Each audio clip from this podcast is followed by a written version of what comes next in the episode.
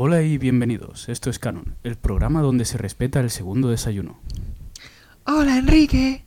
Hola, Sergio. Te, odio. Después de esta humillación gratuita e innecesaria, Te odio. O sea, es que aún así, me había avisado y aún así, ni estando preparado, te, te desprecio, no voy a avisarle. te repudio. Habría sido más divertido no decir nada a ver si sigue la broma.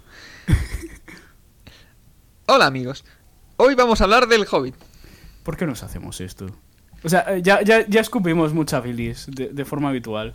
Hablando de bilis, eh, vamos a iniciar un nuevo sistema que pretende evitar la bilis o al menos compensarla un poco. De esto no me habías avisado. Ahora fuera de coñas, de esto no me habías avisado. Te lo he dicho muchas veces, pero tu memoria a corto plazo pierde. Cierto. Igual es que estaba deci- em, decidiendo ignorarte. No obstante, Te recomiendo escucharme cuando hablo. Puedes llegar a enterarte de cosas. Cállate. No obstante, eh, hemos decidido comenzar las películas con una valoración más o menos objetiva de cómo creemos que ha resultado la película. Y lo más importante, vamos a señalar si la recomendaríamos o no. De esta forma evitamos la bilis gratuita que lanzamos ante cualquier cosa que se nos ponga por delante y podremos distinguir entre una película que es buena pero que tiene fallos que nos gustan o nos, o nos disgustan más o menos y una película que merece todo nuestro odio y repudia. De esta forma podemos diferenciar entre una película que sea buena con errores y... ¿Cómo era este señor cuyo nombre se acaba de olvidar en este momento? ¿Snyder? También, el nuevo Batman. El, no, el, el anterior Batman que... Ben Affleck. Ben Affleck.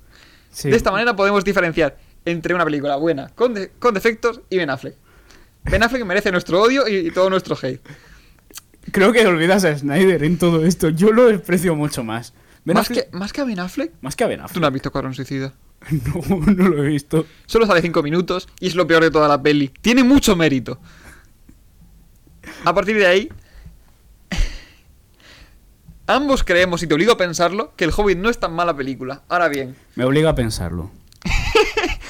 estoy obligado a, a sentir con la cabeza. Vosotros no veis el estudio, pero hay propaganda comunista por todas partes, ¿vale? Estoy obligado a pensar lo que él me dice. Ahora somos mente colmena, asúmelo. ¿Somos? Somos. Somos. Lo aceptamos. De acuerdo.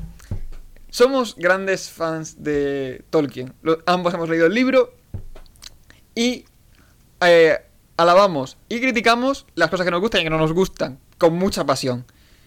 En nuestro caso eso significa bilis. Intentaremos ser relativamente objetivos, al menos yo, incluso benevolentes. Me lo han pedido. Me niego rotundamente a ser benévolo. En absoluto. Sin concesiones. Lo que está bien, está bien. Lo que está mal, bilis. Sin parar. Tú haz lo que te dé la gana. Vale, pero intenta ponerlo en una balanza. Es Habla de, de vez en cuando lo que está bien. Que Vale. la gente se crea que te puede llegar a gustar algo. Vale, es más, ni siquiera me apetece escupir bilis. ¿Sabes qué?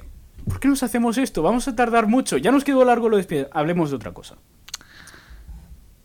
¿De acuerdo, Enrique? ¿Eh? Harry Potter, ibas a decir Harry Potter. Harry Potter. Solo son ocho películas. ¿Podríamos? No. Eh... Sergio, ¿cuánto sabes de motos? Absolutamente nada. Yo tampoco, hablemos de eso. Nos, hace- nos voy a dar un podcast muy corto. Tienen dos ruedas. Usan motor. La gente suele llevar casco cuando las usa. ¿En serio? A veces. Soy dotanero, ni idea.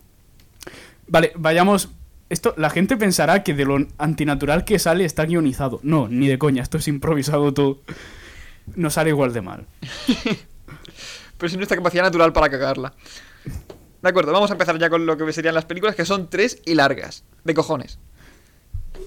Ah, bueno, te- tú prueba tu nuevo formato, ya me avisas cuando tengo que participar yo. Tú haz lo tuyo. De acuerdo. El Hobbit 1, 2 y 3. Eh, vamos a ir separándonos un poco. El Hobbit 1 me parece una gra- gran película. Está muy bien pensada desde un principio y cómo se lleva la trama. Me parece algo bastante correcto.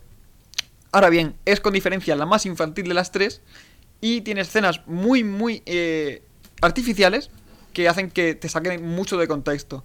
Además, eh, durante toda la trilogía se nota que son tremendamente infantiles porque están eh, pensadas para un público mucho más eh, joven de lo que estaría el Señor de los Anillos, lo cual hace que pierda mucha calidad narrativa. Como fan de Tolkien, no podría decir que las recomiendo enormemente si no te gusta este tipo de cosas. Es una, son grandes películas, una gran, gran superproducción, pero te tiene que gustar este mundo. Aligera. ¿Algo, algo que decir sobre la primera? No, ahora, ahora hago yo mi parte. De acuerdo. Aligera. El Hobbit 2 es más de lo mismo, es un poco peor, la historia que se cu- cuenta ahí es peor, em, pero tiene una de las mejores escenas de la trilogía, por no decir la mejor. Y la tercera, y, eh, no, re- no recomiendo ir al cine a verla, es mucho más simple, es prácticamente acción y no hay trama. Han Ahora pasado bien, varios años. La gente no podría ir al cine a verla aunque quisiera. no pagaría por verla. Vale, eso es otra cosa, ¿ves? Esta película es la que mejor consigue lo que se propone con diferencia. Ahora bien, lo que se propone es meterte dos horas de enanos contra orcos dándose de hostias como subnormales. Si te gusta ver este tipo de cosas, encantado, esta es tu película. De hecho, voy a poner un ejemplo. Mi padre dice que le encanta Ben-Hur porque si se duerme mientras la ve, al despertar, sigue viendo romanos. Se duerme viendo romanos y se despierta viendo romanos. Esto es lo mismo. Tú puedes ponerte un domingo después de comer, te duermes viendo enanos y te despiertas viendo enanos. Y no has perdido nada. Puedes disfrutarla perfectamente. Ahora bien, no hay drama. Si eres como, como yo, que con media oreja puntiaguda se me empalma, disfrútala. Es tu película. Sí, Sergio tiene un fetiche muy raro con los elfos. ¿Quién no? Yo. Raro. Puto Wiabu. De- vergüenza debería darte. En conclusión, las recomiendo si te gusta el tema. Nunca empieces la trilogía- el- en- a meterte en el mundo de la Tierra Media a partir del Hobbit. Échalas para atrás. Te cedo la palabra. Vale, voy a, voy a extenderme todo lo que pueda, ¿vale? Hobbit, un viaje inesperado, 7 sobre 10. La desolación de Smoke, 6 sobre 10. Eh, la batalla de los 5 ejércitos, 5 sobre 10. Es la peor batalla de Warhammer que he visto en la vida. No, pero, pero Pobrecillo, cree que la gente pilla las referencias a Warhammer. No, pero quiero hacerla. ¡Cállate! Déjame. ¿No, no es mi turno? No, pero en serio. eh, cierto es que la primera es la más infantil, pero es la que más me satisface ver. Aún así. Y las demás, bueno, tienen momentos buenos, pero es bastante. Es una tarde, o sea, es para ver una tarde con la manta y echarte una siesta. De verdad, si no las veis, no os perdéis nada. Es lo, es lo triste. A mí me jode decir esto de una peli sobre algo de Tolkien. Pero es que es eso, si no la ves, tampoco te estás perdiendo nada, tío. Honestamente, a nivel narrativo, Hmm. la primera es con diferencia la mejor. Sí. En la segunda, lo que ocurre no tiene mucho interés, en general. Y la tercera no hay película. Ya. Es eso. Es lo que tú decías. Eh, las recomiendo ver si te apetece el tema y tal, pero desde luego no empecéis por ahí. No, si, si os interesa el Hobbit, veos primero El Señor de los Anillos, porque de hecho es el único motivo real que hay para ver estas pelis es, oh, me gusta El Señor de los Anillos. Esto es lo que pasa antes. Y de hecho, algo muy destacable de esto es que mm, El Señor de los Anillos tiene mucho mérito por haber nacido prácticamente de la nada. La ciencia ficción eh, medieval antes del Señor de los Anillos es muy cutre. Acabo de ver ciencia ficción medieval, Sí, ciencia ficción medieval. Yo también me he dado cuenta. ¿vale? Mundo de fantasía. ¿Vale? Bien. Eso nunca ha existido. Voy a juzgar muy fuerte a partir de ahora. Yo también me juzgaría, pero soy disléxico, no puedo evitarlo. A partir de ahí, eh, El Señor de los Anillos marcó un precedente. El Hobbit, que está dirigido por el mismo director y con varios de los mismos actores, eh, tenía ese precedente y no lo supo aprovechar lo suficiente porque quiso eh, enfocarla de una manera distinta. Es tan simple como eso. Vale, una vez dicho eso, eh, ya antes de entrar en Magra solo nos queda una cosa. Yo quería decir cuál es lo que yo creo que son los tres principales problemas de la trilogía, lo más destacable, así entre fallos, que se puede extender a todo, y ya pasamos a analizar parte por parte y vamos con la bilis. ¿Vale? De momento estoy siendo objetivo y no me lo puedes negar. De momento. De momento. Eso es una promesa. Ah, los realmente, lo, lo peor de la trilogía son tres fallos concretos que yo creo. El primero es la falta de estilo. O sea, falta de estilo suena a no es glamoroso. El Señor de los Anillos, quieras que no. Es, es necesario hablar del Señor de los Anillos para hablar del Hobbit Inevitable. inevitable. El Señor de los Anillos tenía un estilo bastante definido que era hacer una peli popular para gente que o sea, para gente que simplemente le gustara el cine común y que tuviera un par de referencias al Señor de los Anillos de los libros para que a los fans tuvieran ese, ese sentimiento de recompensa. El Hobbit es una adaptación de un libro que se escribió previamente y, era, y de- estaba diseñado como un libro infantil para niños. Por tanto, eh, maneja tres hilos bastante raros entre ser una historia infantil, ser una historia de cine convencional para atraer al gran público y ser una historia para grandes fans de Tolkien que estamos aquí porque Tolkien, Tolkien y Tolkien mola. Y esto ni siquiera se lleva de forma... No, no está bien integrado. Hay partes que son infantiles, hay partes que son de acción para el cine convencional y hay partes que es, hey, vamos a hablar de Tolkien.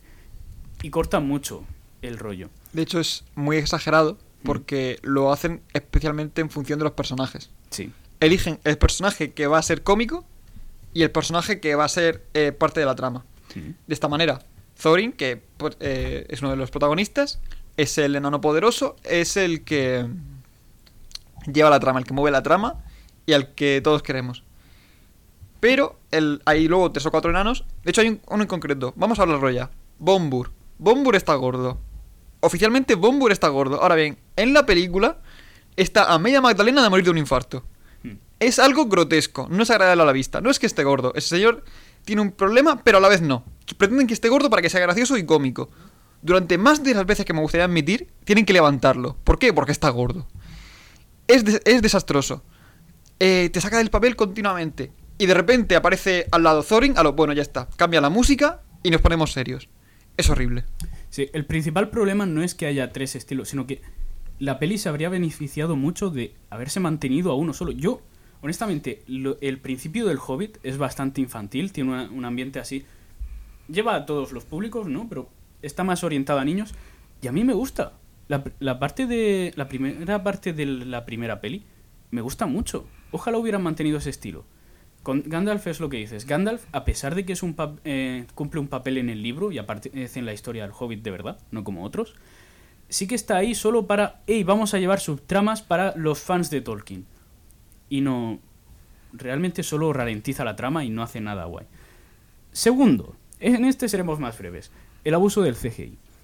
No quiero ser purista y ponerme a hablar de los efectos prácticos porque son más mejores ni nada por el estilo. Lógicamente, en una peli como El Hobbit requiere mucho CGI y muchísimo CGI, pero es que se abusa. Eh, sobre todo en las escenas de acciones cuando más se nota, cuando los protagonistas que están grabados de verdad se enfrentan a enemigos que no están ahí. Se nota un huevo, queda súper falso y canta un montón. Si simplemente hubiesen cogido un par de extras, los hubieran disfrazado, que costará el mismo dinero que hacerlos, y se hubieran enfrentado, en El Señor de los Anillos estaba bien llevado. Se usaba el CGI para aumentar el tamaño de los ejércitos, que pareciera más grave todo, pero se enfrentaban a enemigos reales. Honestamente, no creo que sea un gran problema de la película. Al fin y al cabo, eh, las batallas son especialmente importantes en la tercera. Hmm. Y, honestamente, sabes a lo que vas. Las batallas en general est- están bien llevadas. Mm. Es algo que realmente utilizan bien. Al fin y al cabo, es una superproducción. O sea, hay una gran cantidad de dinero ahí invertido. ¿Y el tercer fallo? El tercer ¿Y ya fallo, concluimos? y es, eh, es más grave que el abuso del CGI, es eh, la ex- el exceso de subtramas. Hay demasiadas. Entiendo que, a ver, el, el Hobbit, el libro es un solo libro de 250 páginas aproximadamente. Claramente, para hacer tres películas de dos horas y media, tres horas cada una, necesitas meter mucho relleno e inventarte cosas. Eso es razonable. Porque se podría pedir una sola película larga, simplemente yendo a la trama, y me parece razonable, estaría guay, pero es comprensible que tal como está la industria se requiere una, una trilogía para sacar dinero y no me voy a quejar. Pero se habría beneficiado mucho más de ir directamente a lo que es la trama del libro, hacer un par de películas largas, quizá tres, yendo muy a los detalles y reflejándolo todo, y si necesitas subtramas para hacerlo, que sean unas pocas y que ramifiquen de la trama principal, porque el problema de estas subtramas es que simplemente salen de la nada y son paralelas a lo que ocurre en la trama principal. No tienen apenas relación y, en fin, ya se verá. De esto concretaremos eh, Sí. eh, mucho más mientras hacemos un comentario más específico, porque hay algunas que creo que están muy bien metidas y otras que directamente sobran. Vale. Bueno. Ahora haz lo tuyo. Yo ya he terminado de ser objetivo. Cuenta la historia y a partir de ahora yo, yo saldré para hacer chistes de po- pe- penes. Penes. ¿Eso lo puedo decir? Da igual. No, obviamente no. Jo. Eh, de acuerdo. Comienza la historia. Una de las primeras cosas que te presentan, eh, aparte de a Bilbo como narrador, eh, es Erebor. ¿Qué ocurre en Erebor? Erebor es la montaña de los enanos. Ahí vivían los, en- los enanos con su oro y con sus cosas. El rey era Thor, Thron, perdón. Y viene un dragón malo que se llama Smog a matarlos a todos. Porque es un dragón, porque es malo y porque le gusta el teso- el tesoro de los enanos. Mucho oro muy brillante. Como un cuervo gordo. Obviamente no pueden hacer nada contra un dragón porque es un dragón que escupe fuego. Se nos habla de la piedra del arca. Sí. Eh, y te presento lo que es la piedra del arca. La piedra del arca, en resumen, es la piedra que te da el derecho a gobernar sobre Erebor. Vamos a dejarlo ahí. Es, super- es casi tan valiosa como el tesoro entero. Todo el oro que hay ahí, que hay, hay mucho. Sí, es un Silmaril que no es un Silmaril, básicamente. Para que... En fin. Sí, seguro que mucha gente tiene la referencia. Pero sí. Sí, lo sé. Eh. Y también nos presentan otra de las cosas que va a ser más relevantes en la trama, especialmente en los, en los libros que se desarrolla mejor, pero en las películas también existe, está muy presente, que es la enemistad entre enanos y elfos. Los enanos y los elfos se pelean por avaricia y arrogancia de ambos, y cuando el dragón ataca, los elfos deciden no ayudar. De hecho es maravilloso porque se ve a es Thranduil, Thranduil el rey elfo, sí. montado en un alce, con sus ejércitos, viendo cómo masacran a los enanos. En la loma de la montaña y dice, vale, simplemente podría haber dicho que no os iba a ayudar. Podría haber no venido y ni siquiera avisar. Pero he venido, me he comido dos semanas de viaje, yo con todo mi ejército, he dejado el reino desprotegido. Ha sido una complicación logística bastante grande, solo para que tú, tú, pedazo de mierda, me vieras darte la espalda e irme. Correcto. Podría ayudar ya que estoy aquí, pero no.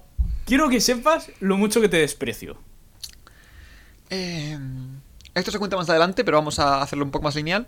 A partir de aquí, eh, rey enano, poderoso y desquiciado por culpa del tesoro, importante esto, como se ha visto obligado a abandonar su tierra por culpa del dragón, junto con su hijo eh, Thrain y su nieto Thorin, van a invadir Moria.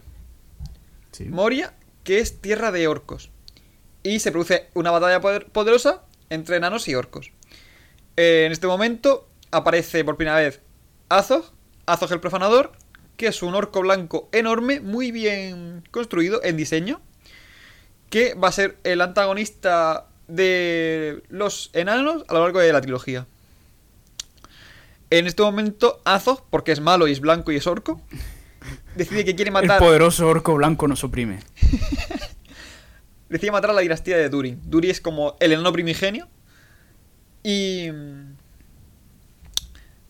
mm, Thron, Thrain y, y Thorin serían la dinastía de Durin.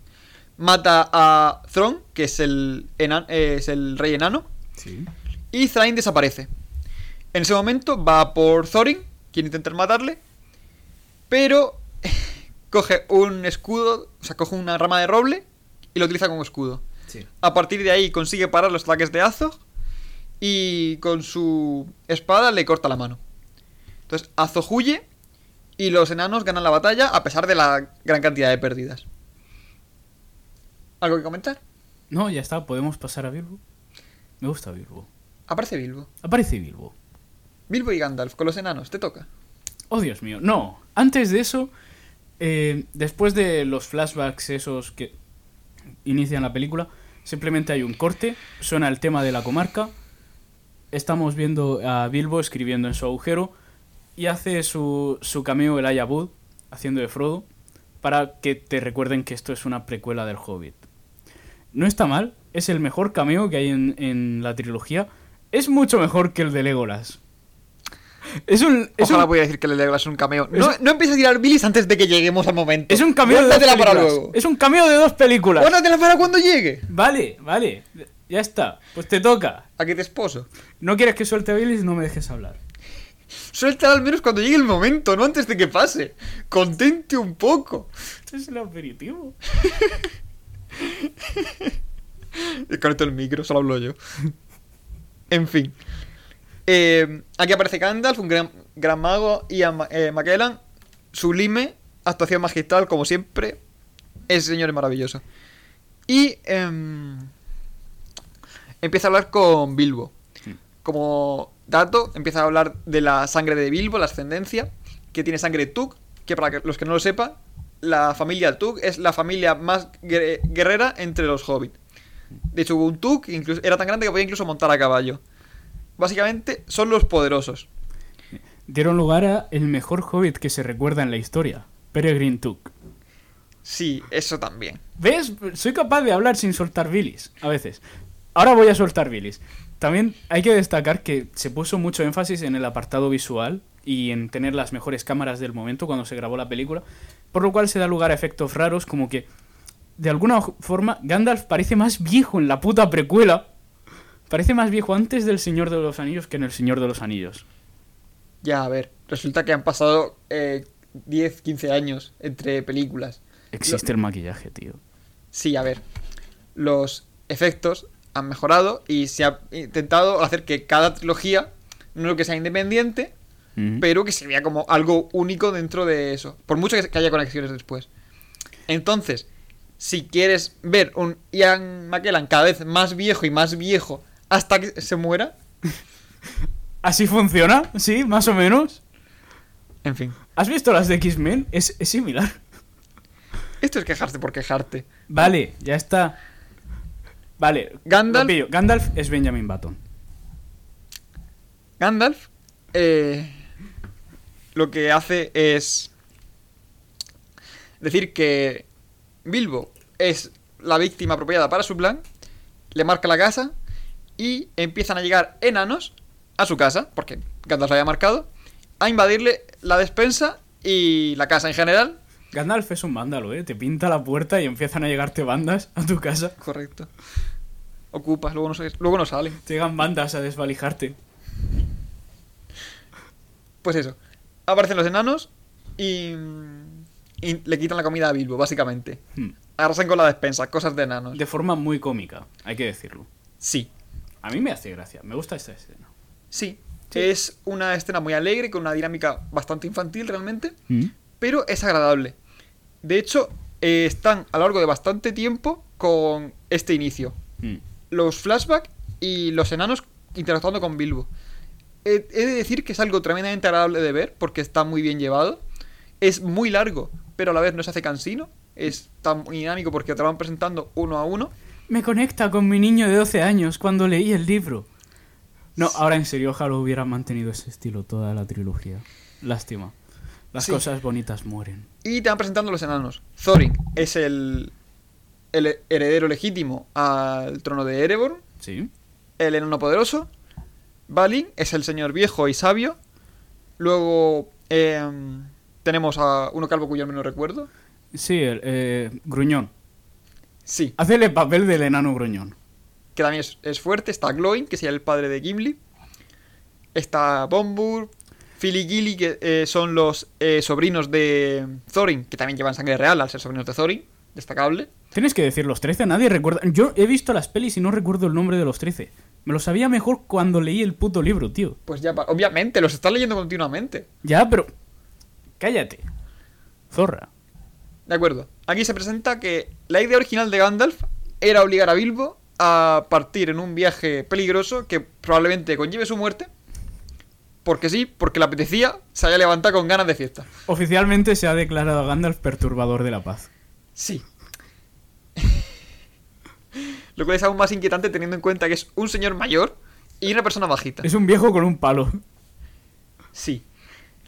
De este modo, eh, Thorin nos cuesta su plan, que es ir a la montaña del dragón con los enanos que hay ahí reunidos, 13 enanos, recordemos, y Bilbo, que hará el, pa- el papel de saqueador, y robará la piedra del arca, por lo que oficialmente se elegirá como rey y podrá gobernar sobre el resto de enanos que se que lucharán por él en su nombre. Será el enano más alto del reino, sí.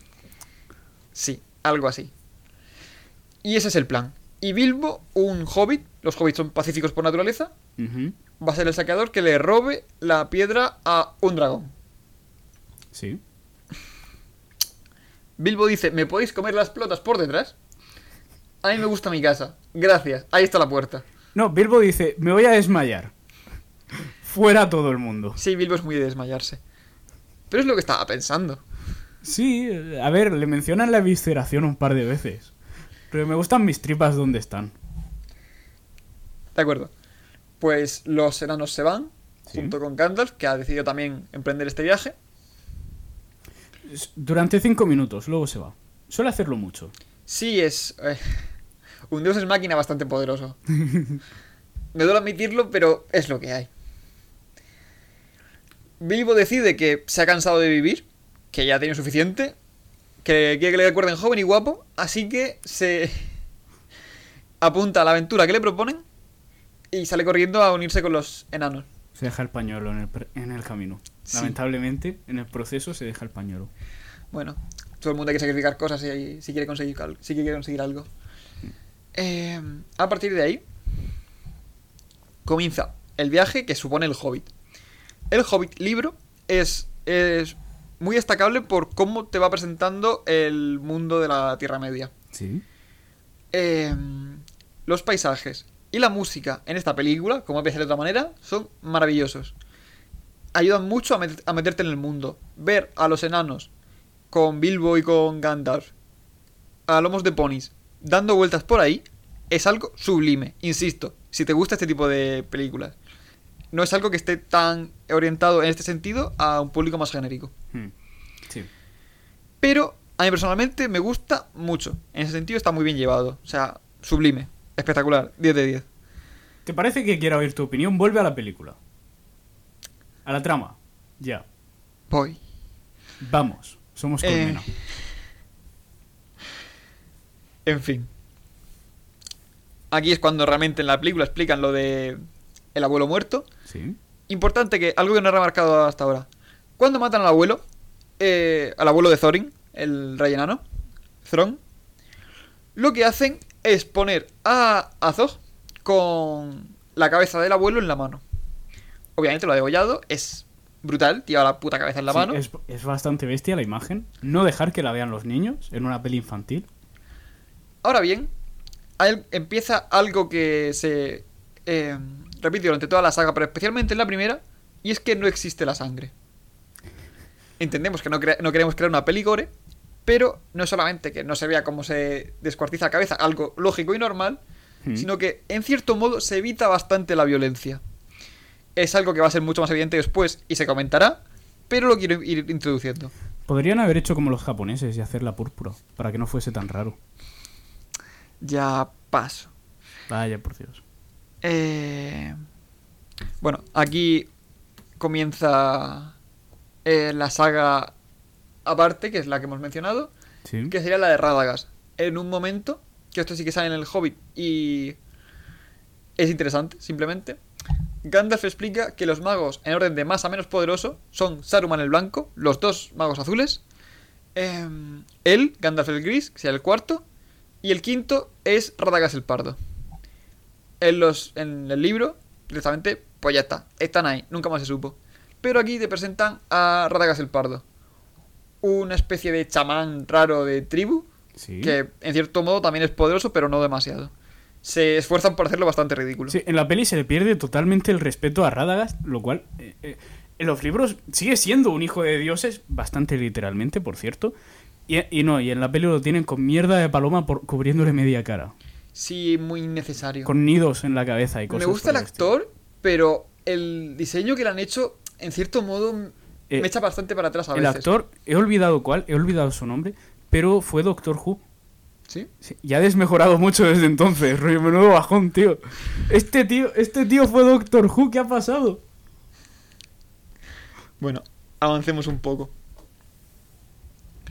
Eh, empiezan a a discutir Gandalf y Thorin Sí. porque a Gandalf le gustan los elfos y a Thorin no. Cosas de enanos. Los enanos suelen odiar a los elfos. Recordamos antes que Thranduil abandonó miserablemente a su muerte a una gran cantidad de enanos a, fuego de dragón. De forma muy estilosa, hay que decirlo. Sí, a ver, los elfos son así. Todo lo, lo hacen con... Es Thranduil, ¿vale? Es, es muy estiloso todo lo que hace. Gandalf se enfada y se va. Hmm. Así de simple. En lo que se dan cuenta de que faltan ponis. Antes había tres ponis más de los que hay. Y empiezan a investigar hasta que descubren tres trolls. Sí. Son trolls, son grandes, son fuertes, son estúpidos. Habían secuestrado a los ponis para comérselos. Y estaban eh, cocinándolos en ese momento. Y los que lo descubren empujan un poco a Bilbo, rollo, bueno, tú eres el saqueador, tú eres el pícaro, encárgate tú. Sí. Eh. ¿Ves esos ponis? Los queremos de vuelta. ¿Cómo? No es mi problema. Eres Sí. prescindible. Y no, Corre, debe- y- ataca. Y, no deberíamos avisar a Thorin, ¿estás de coña? No, ni de puta broma. Ve a por los ponis. Vamos a avanzar esto. Sí. Rápido. Eh, va, va, va por los ponis. Obviamente le pillan. Sí. Le pillan de una manera bastante absurda. Hay un troll que vamos a decir que está resfriado y está todo el rato estornudando. Eh, para eso, cada vez que estornuda, coge el pañuelo para sonarse los mocos. En una de esas, que al ir al coger el pañuelo, agarra sin querer también a, a Bilbo, estornuda y cuando se eh, retira el pañuelo para ver los mocos, dice: ¡Hostia! He estornudado un hobbit. Mira lo que me ha salido de la napia, creo que dice. sí. Eh, entonces, aparecen todos los enanos. A... A salvar a Bilbo, sí. Sí. Y pelean los trolls contra todos ellos. De forma bastante ineficaz. Uno esperaría que tres trolls hicieran algo, algo de daño. Un poquito, pero bueno. Son grandes, fuertes y torpes. Ya. Además de estúpidos. Hemos dicho estúpidos. Eh, Los capturan. ¿Correcto? Y aquí me gusta hacer un apunte. Los trolls, eh, en el libro, dan miedo. Son estúpidos, mucho, son trolls. Pero dan miedo. Lo que pretenden es comerse a los enanos con barba incluida. En la película no se sienten como una amenaza real. Como son estúpidos, tienden a, re- a ridiculizarlos. Sí. Entonces, por mucho que estén hablando de comérselos y de cómo comérselos, no sientes que vaya a ocurrir nada. Obviamente es el principio de película. No va a ocurrir nada. Ahora bien, no se siente como una amenaza real, lo cual le quita mucha credibilidad a la película. Vale, eh, esto no es lo que más me molesta de esta escena. Eh, ya llegaremos a eso. Tú avanza y ahora hago yo mi, mi eso. De acuerdo. Es algo que me dolió un poco, pero se basa en lo que hemos ido comentando. La película tiene un... un estilo muy infantil. Hmm. No es un estilo que mantenga, pero es algo que domina. A mí personalmente no me, no me agrada porque me gusta que sea una película no tan infantil, con, una- con unas amenazas más reales. El Hobbit, libro, es un cuento infantil. Mejor dicho, es un cuento para niños, no un cuento infantil. Hmm. Las interacciones eh, entre enanos y... mm, principalmente Bilbo, son lo que lo hace divertido. Porque siempre es divertido ver enanos cantando, eh, hobbit, un hobbit eh, por ahí dando vueltas en un terreno desconocido, pero no es un cuento para niños de 5 años antes de dormir. A partir de ahí, el, los trolls no se sienten como una amenaza real y lo que ocurre ya por acabar la historia es que Bilbo les convence o intenta convencerles de que a los enanos hay que despellejarlos para comérselos bien. Sí. Y en lo que los trolls discuten sobre si deben o no, ser des- o no deben ser despellejados, amanece y se convierten en piedra porque los trolls no pueden tocar, no pueden ver Error. la luz del sol. Empieza a amanecer. Llega Gandalf en plan Deus Ex Machina. A ver, literalmente es un Deus Ex Machina. De acuerdo con el lore, pero bueno. Llega, aparece de la nada, parte una piedra con el bastón. La piedra bloqueaba el sol y ellos se convierten en piedra. Y esto es lo que me jode de la escena, porque durante la peli se le quita mucho mérito, por así decir, a cosas que Bilbo hace en el libro. Ah, sí que se le atribuye valor y valentía y todo eso, pero muchas de las cosas que él hace las acaban haciendo otros en la película para que sea más visual. En, los libros simplemente amanece y se convierten en piedra, gracias a que Bilbo consigue entretenerlos lo bastante y que se confundan y eso. En la película es básicamente lo mismo, solo que al final gana Gandalf, no gana él. Y esto pasa de ser un tío que tiene un plan y consigue que funcione, a ser alguien que simplemente estaba ganando tiempo hasta que llegase el mago y nos salvara el culo. Y esto, el problema no es que ocurra aquí, sino que se mantiene durante toda la trama. Y joder. Sí, es cierto. De hecho, en la segunda hay un momento en el que es mucho más evidente. Sí. Pero ya, ya llegaremos a eso. A partir de aquí, eh, matan a los trolls, van a. buscan la cueva en la que se escondían y sacan dos espadas, una para Thorin y otra para Gandalf. Son espadas muy poderosas que mm, brillan cuando tienen orcos cerca, Glamdring. Sí. sí. Y un puñal de también bastante poderoso que le regalan a Bilbo. Este puñal se llamará Dardo, el nombre que él le pone. Sí. Eh, continúa la trama y son atacados por los orcos. Esto me lo salto un poco rápido. Es la primera introducción de orcos. A lo largo de la, la trilogía hay muchos más orcos que en el libro, lo cual no me disgusta porque al ser películas tan largas tienen que haber mucho relleno. Mm. Y en cierto modo está bien, simplemente es más espectacular de lo habitual, vamos a decirlo de alguna manera. En este momento lo que hacen es eh, sacar elfos. Y unos elfos poderosos vienen y salvan el día. No hay mucho más que contar. Oh, vaya. No es una escena especialmente importante. Llegan a Rivendell. Esto es lo importante. Después de esto, llegan a Rivendell. Un sitio al que los enanos no querían ir porque en Rivendell suele haber elfos, cosa de, de que sea la casa de los elfos. Mm. Y. mm, Estando allí, a pesar de todas las quejas de los enanos, piden ayuda a Elrond, que es el elfo poderoso y sabio, que les. Eso es relativo.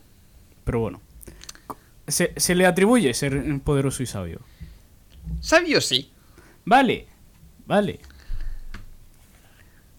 Y Elrond les ayuda a introducirse en la montaña. En concreto, de- descifra el mapa que llevaban encima y les explica que tienen que llegar a la montaña justo antes del día de Durin. O sea, en concreto, la última luz del día de Durin Sí. será la que ilumine la puerta oculta por la que podrán entrar a la montaña sin ser vistos. Cosa que no es así en los libros. ¿Quién le revela esto en los libros a los a los enanos, Sergio? Un señor que no aparece todavía, completamente irrelevante. La verdad es que este, este hecho me la sopla que lo cambien. Lo Ya, único que pasa pero- es que a la gente le gusta Rivendell, salió en el Señor de los Anillos, mola Elrond, métele un poco de protagonismo. Es tan simple como eso, no me disgusta especialmente. ¿A la gente le gusta Rivendell? ¿Elrond mola? ¿Qué, qué cosas te estoy oyendo? ¿Qué, qué- Hablando de una persona que, sola- que solamente ha visto las películas, ¿Sí? yo eh, no soy yo. O sea, pero en un conte- contexto en el que solamente has visto las películas, Elrond mola. Elrond es el, es el tío que estaba al lado de...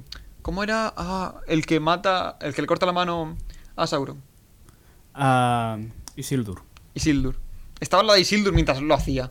Te lo van presentando. Elrond mola y me gusta mucho el actor. Vale, el actor sí. Elrond, Solamente, es un, solamente por esa cara mola. O sea, es como... Elrond es un capullo, pero no nos entretengamos con esto. Es un elfo, claro que es un capullo. Es un capullo vanidoso y racista. Es un elfo. ¿Qué te esperabas? Arwen, no te folles al Dunadan. 20 minutos más tarde. Me he follado al Dunadan. Efectivamente. Pero prosigamos. De los creadores de Isildur, tira el anillo al fuego y Arwen, no te folles al Dunadan, llega. No entréis en la montaña, enanos. De acuerdo. A partir de aquí, eh, aparecen Saruman y Arwen, que intenta convencer, junto con Elrond, a Gandalf de no eh, hacer este viaje. Porque no conviene tocarle las pelotas a un dragón. Un argumento convincente, pero hay algo que me mola mucho, que creo que no sale en los libros. Gandalf eh, dice que es necesario recuperar Erebor porque es un elemento importante para la lucha que se avecina. La lucha que se avecina es Sauron y lo- todos los acontecimientos del, del Señor de los Anillos. Mm. Teme que el dragón, Smog, se pueda aliar con Sauron y sería una alianza bastante poderosa por la, la ubicación estratégica de Erebor y porque es un puto dragón. Joder. Sí. Es- echa fuego. Es prácticamente indestructible. Está roto. Sí, nada de esto aparece en los libros porque en el Hobbit eh, Sauron aún no empezaba a despertar ni a resurgir. Muchas de las subtramas eh, que implican a Sauron en estas películas no aparecen en lo- los libros ni se mencionan porque canónicamente no ocurre. Honestamente, esta argumentación me mola un huevo. Ya. No sé, realmente durante la las películas sí te fuerzan bastante lo de que es una precuela del Señor de los Anillos cuando el libro simplemente es lo que ocurre antes del Señor de los Anillos, que son cosas distintas. Pero es inevitable. o Ya, sea, o sea, no, lo comprendo, no, no lo digo como una queja. Era, era inevitable porque estás aquí por el Señor de los Anillos y cosas por el estilo, así que... Vale. Eh, ahora quiero mencionar a Azog. Azog no murió, como hemos adelantado antes. Azog perdió el brazo y ha vuelto a vengarse de Thorin. Yo solamente tengo una queja con Azog. Me encanta lo que hacen con Azog. El diseño es la hostia. eh, también lo hacen el Señor de los Anillos. Eh, est- esto que es crear un nombre y apellidos para la amenaza.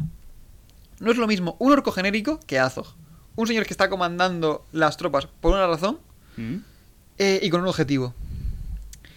Si simplemente es orco aleatorio, no tienes ese efecto y ese impacto. Ahora bien, Sí, pero eso es de primero de villano. Sí, pero digo, me mola mucho porque Azog en los libros no aparece. Sí. Y mola. Lo que quiero decir es que, como he dicho, Azog pierde un brazo.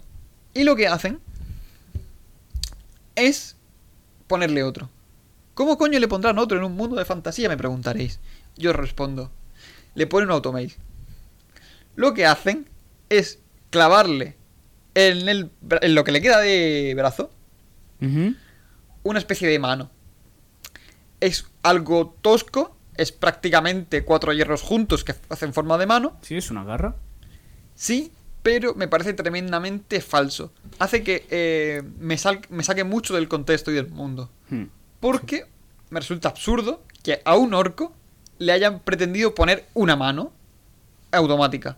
Hmm. Obviamente no la mueve, es un cacho de hierro clavado al, a la- Sí, al el- brazo. simplemente el muñón quedaría mucho mejor. Sí. No es que quiera un muñón. Lo que hacen después Sí. porque la mano queda muy mal, es que en la tercera, cuando van a luchar del todo, le quitan eso y donde había una mano, le ponen una, una especie de espada, un pincho, Sí. que es básicamente un pincho clavado al brazo.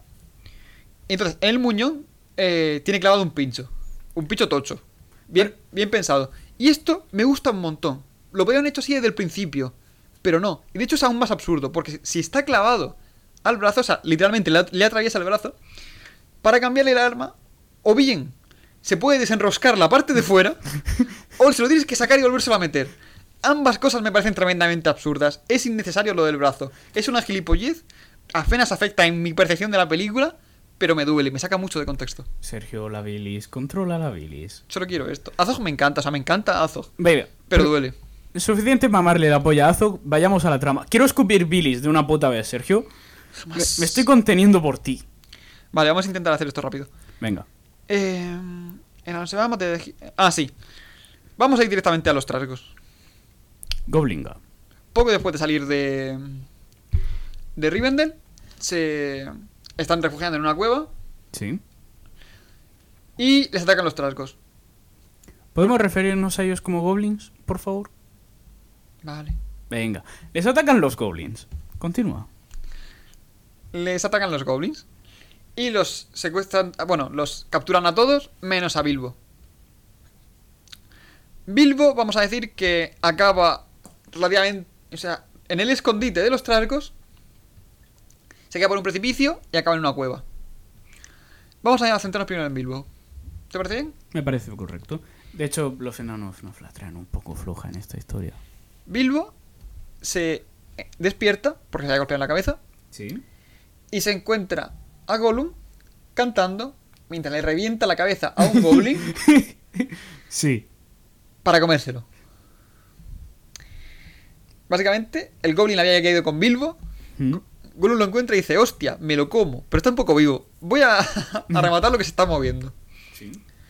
Y esto mola un huevo como te lo presentan. En este momento, Gollum tiene anillo de poder, tiene anillo único. Eh, pero, mientras mata al, al Goblin, se le cae y lo encuentra a Bilbo. Se lo mete en el bolsillo. En esto que Gollum se da cuenta de que está ahí. Sí. y va por él. A la hostia. Más comida. Este está aún más vivo. Entonces empiezan a hacer una especie de juego raro en tensión de eh que te como, eh que no. Así que deciden jugársela a un juego de acertijos Sí. para ver si ¿se lo come o no? Si gana Bilbo, no se lo come. Si gana Gollum, se lo come con patatitas. El juego en sí, A ver, es, Es- como, es como en los libros. De hecho, son los mismos acertijos que yo recuerdo. Sí. No está mal. todo esto estoy hablando de las, de las películas. Ya, ya. Se ve forzado. Entiendo que es en- como en las películas, o sea, perdón, como en, los, como en el libro. Y de hecho yo recuerdo que esta escena en el libro no podía dormir. No podía dormir sin terminar de leerlo. La tensión que crea Tolkien mientras describe esta escena, como Gollum Sí. va alrededor de, de Bilbo, acojonándole con ¡ay que te como! O sea, prácticamente salivando. Bilbo acojonado porque sabe que si se lo quiere comer, se lo va a comer. No tiene manera de defenderse. O sea, tiene el puñal, pero es un mierdas. O sea, Mm. no sabe pelear. Sí.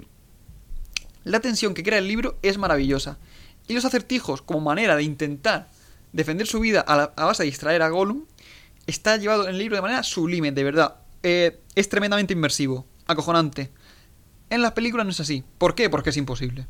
No puedes crear un ambiente como ese en una película haciendo acertijos. A menos que empieces a hacer algo en plan película de terror. Pero claro, eh, quedaría totalmente fuera de tono con el resto de películas. Mm, Entonces, siento que la escena está todo lo bien llevada que puede estar, ¿Mm? pero me deja un poco frío. Vale. Eh, pues ya está. Continuamos. Debo, eh, debo decir que en esta escena me tengo que poner del lado de Gollum. ¿Qué hay en mi bolsillo? No es un acertijo válido. Sí. Eh, bueno. El último acertijo que le dice Bilbo es ¿Qué hay en mi bolsillo? En su bolsillo está el anillo de poder de Gollum. Y Gollum no acierta lo que hay en el bolsillo de el Hobbit. Hasta que se da cuenta que ha perdido el anillo. Se gira y dice ¿Qué hay en los, en los bolsillos del Hobbit? Eso es maravilloso. Lo reconozco, o sea, realmente siento que la escena está todo lo bien llevada que se puede llevar. Pero hay cosas que me faltan un poco. Venga, no mames más polla. Lleva, rápido. Intenta huir. Gollum le persigue. Y aquí, otra cosa que también destacable, es que en los libros, mientras huye, se le desliza el dedo dentro del bolsillo, en el anillo, y se lo pone, y se vuelve invisible. Sí. Obviamente en una película no puede, llegar a- no puede hacer algo así, así que se cae, el anillo vuela, levanta la mano, como en el cuadro de... Eh, no es Da Vinci, Miguel Ángel, Ajá. la capilla Sixtina. Eh, y se le, le cae el anillo en el dedo. Sí, A ver, esto también pasa en, en la en la comunidad del anillo, en la película. La comunidad del anillo parecía estúpido. De la forma en la que está grabado en el Hobbit, parece aún más estúpido. ¡Ah, ah, ah, ah! ¡Pum! Sí, Dentro. Entiendo que era difícil lo de, de meter el dedo en el anillo y tal, pero había formas más fáciles de hacerlo. yo lo entiendo como necesario. Sí. Tiene que ser visual, tiene que ser espectacular. De esto sí que no me quejo. Lo menciono, porque Billy y eso, Sí. pero era necesario. Con esto ya eh, Bilbo escapa y punto. Volvemos a los enanos. Diggy Diggy Hole. Diggy Diggy Hole. Aquí sí me duele algo más. A ver. Porque cuando dije antes que se. No se satirizaba. Que se eh, negaba la amenaza real que suponían los trolls. Sí. Con los goblins.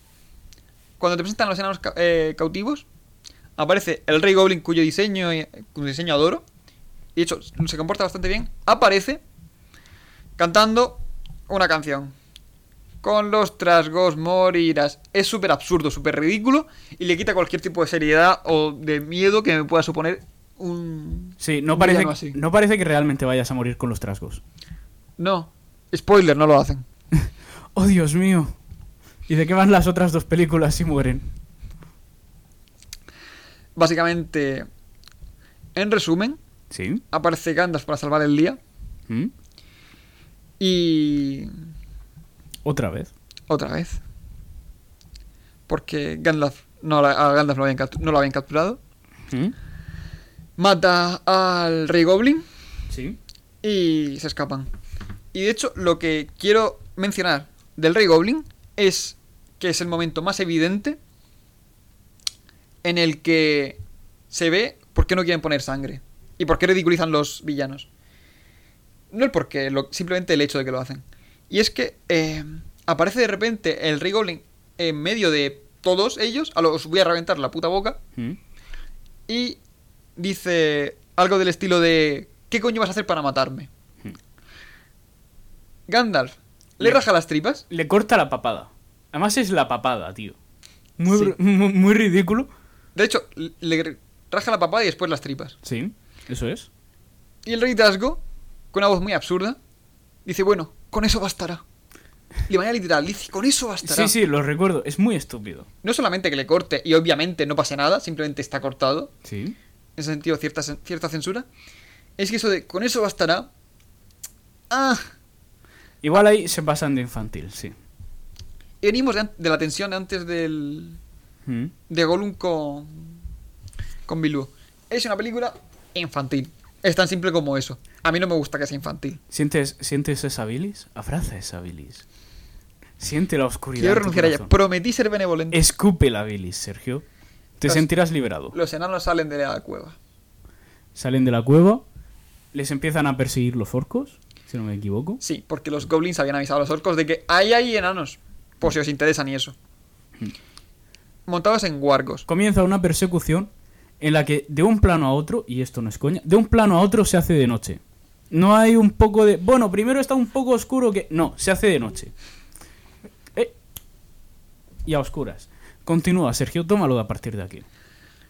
Persecución, llegan a, un acantilado, se suben en los árboles para huir de los lobos y de la absurda cantidad de orcos que les persiguen, y ven que Azog no estaba muerto, estaba de parranda. En este momento, pues se defiende como puede, le tiran piñas. Gandalf incendia, la- incendia las piñas. Las piñas con fuego suelen ser más efectivas. Piña de fuego más 5. Sí. En lo que, y esto es maravilloso, Thorin em, mira los ojos a, a los ojos a Azog y dice, dice tú para mí.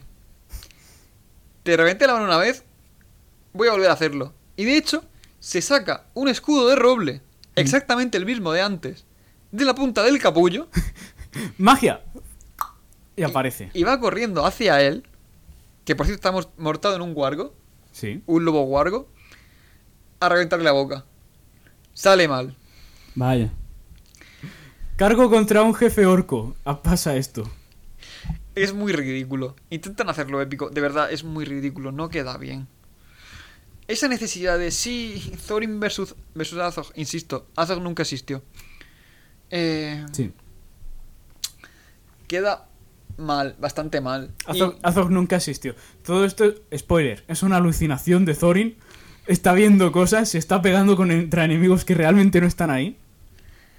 No sé, me dolió bastante cuando dicen, pues vamos a hacer que Thorin haga, haga cosas. Es el enano tocho.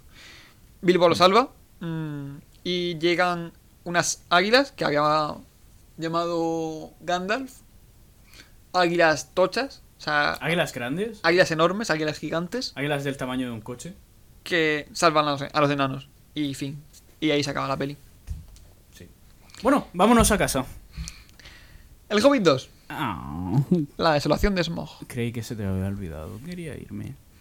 Sé contar más o menos. Ya, pero... No sé, tío. ¿Pu- ¿Puedo soltar bilis en esta? Por fin, por fin, por Un fin. poco más. Venga, ¿cuánto tiempo llevamos? 50 minutos. Todavía me da tiempo para soltar bilis. Vamos bien de tiempo. Más o menos, sí. De acuerdo. Em, Oso aparece. ¿Quieres, pre- ¿Quieres presentar al cambiapieles? No lo sé. Vamos a... Te dejo, disfrútala, Billy. Es que- Abrázala. Siento, siento la interrupción. Es que simplemente no sé si quiero hacerlo yo. Creo que te voy a dejar a ti por, por temas de, de salud propia. Y ahora haré yo mis apuntes porque tengo que refinar la bilis, ¿vale? Tengo que intentar no, no ser demasiado bestia. Como me dejes ahora, bo- no sé qué voy a hacer con el micro. Por favor, hazlo tú. Te lo estoy pidiendo humildemente. Es que te imagino poseído, con los ojos en rojo, gritándole al micro. En fin. El cambiapieles. La película empieza con Bilbo mirando desde detrás de una piedra, ve a los orcos que les están buscando y a un oso tocho. Sí. El diseño del, del oso no es que sea gran cosa, pero un oso. Es un oso. Está guay. Mola. Es un oso. Es un oso. Vuelve con la gente y dices, oye, he visto un oso tocho. Y Gandalf recuerda que por esos lares vive un tal Beorn. Y van a refugiarse a su casa sin preguntar. En estas que mm, llegan ahí, eh, se cuelan en su casa y por a la mañana siguiente intentan hablar con él. El diseño de Beorn eh, es, o debería ser, el de un humano tocho y muy peludo. En el libro. En las películas, Es feo de cojones. Ahora tomo yo el micro. Es feo de cojones. Adelante. Duele mirarlo. Las cejas se le mezcla- le suben tan puto arriba que se le mezclan con el pelo y le llegan a la coronilla. Y no es coña. Es parte del diseño de verdad. Tiene pelo en la espalda como si fuera un puto jabalí. Es feo de cojones. Duele mirarlo. En la peli simplemente, o sea, en los en el libro simplemente te lo describen como un humano más grande de lo que suelen ser los humanos, bastante musculado y sí, peludo, pero peludo a estándares humanos. Con las cejas pobladas, sí, pero lo justo como para reconocerlo como una persona. sí, a ver, no tiene eh, cejas de, un palmo. Sí. Y también, debo decir, vamos a saltarnos un poco los diálogos que tiene. Simplemente hay tensión porque, uy, sois enanos y no me gustan los enanos. Y eh, ellos pues tienen recelo contra alguien que no le gustan los enanos. Y lo hacen todo muy tenso. En el libro es uno de los... En mi opinión, el cambiapieles es uno de los mejores capítulos que hay porque les da cobijo, les, les da comida, les da los ponis para que luego lleguen al bosque y tal. Y mola mucho porque es el único momento que se siente de descanso. Para cuando aparece el cambiapieles, llevan bastante tiempo eh, del libro fuera de, de la comarca, fuera de Rivendell, en tierras bastante hostiles y han tenido bastantes ataques. Este es el único momento que parece que se siente de tranquilidad, donde parecen estar seguros antes de continuar el viaje. En la peli de alguna puta forma consiguen hacerlo de la forma contraria. Simplemente es, oye, no os voy a comer, dadme las gracias. Ya te entiendo. Yo también recuerdo eh, tanto este capítulo como el que viene después del libro como algo maravilloso. Sí. Y la película lo refleja horrible. El eh, Beorn, el cambiapieles, está mal llevado de todas las maneras de las que es posible llevar mal algo. Sí. El diseño es horrible, no es para nada carismático. Eh, Les aloja un poco. Sí que verá que les deja luego los ponis.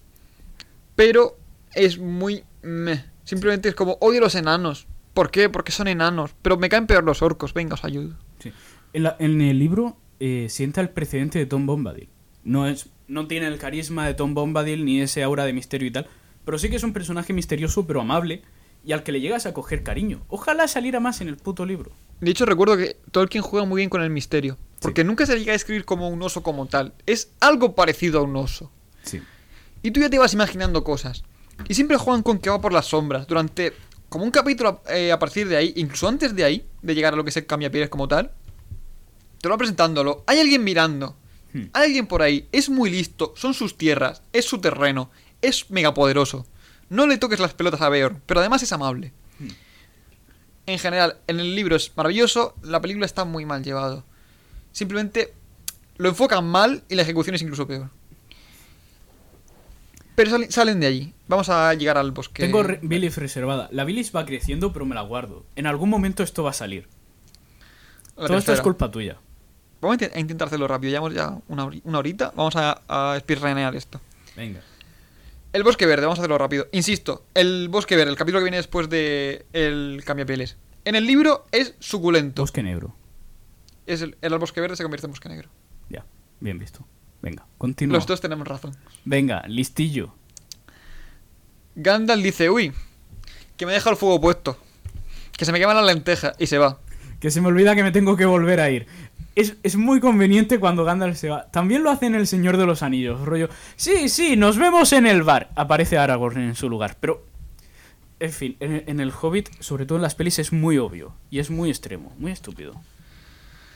No, en los libros es bastante más absurdo, si, no recuerdo mal. Se va, o sea, se va y vuelve en el mismo momento.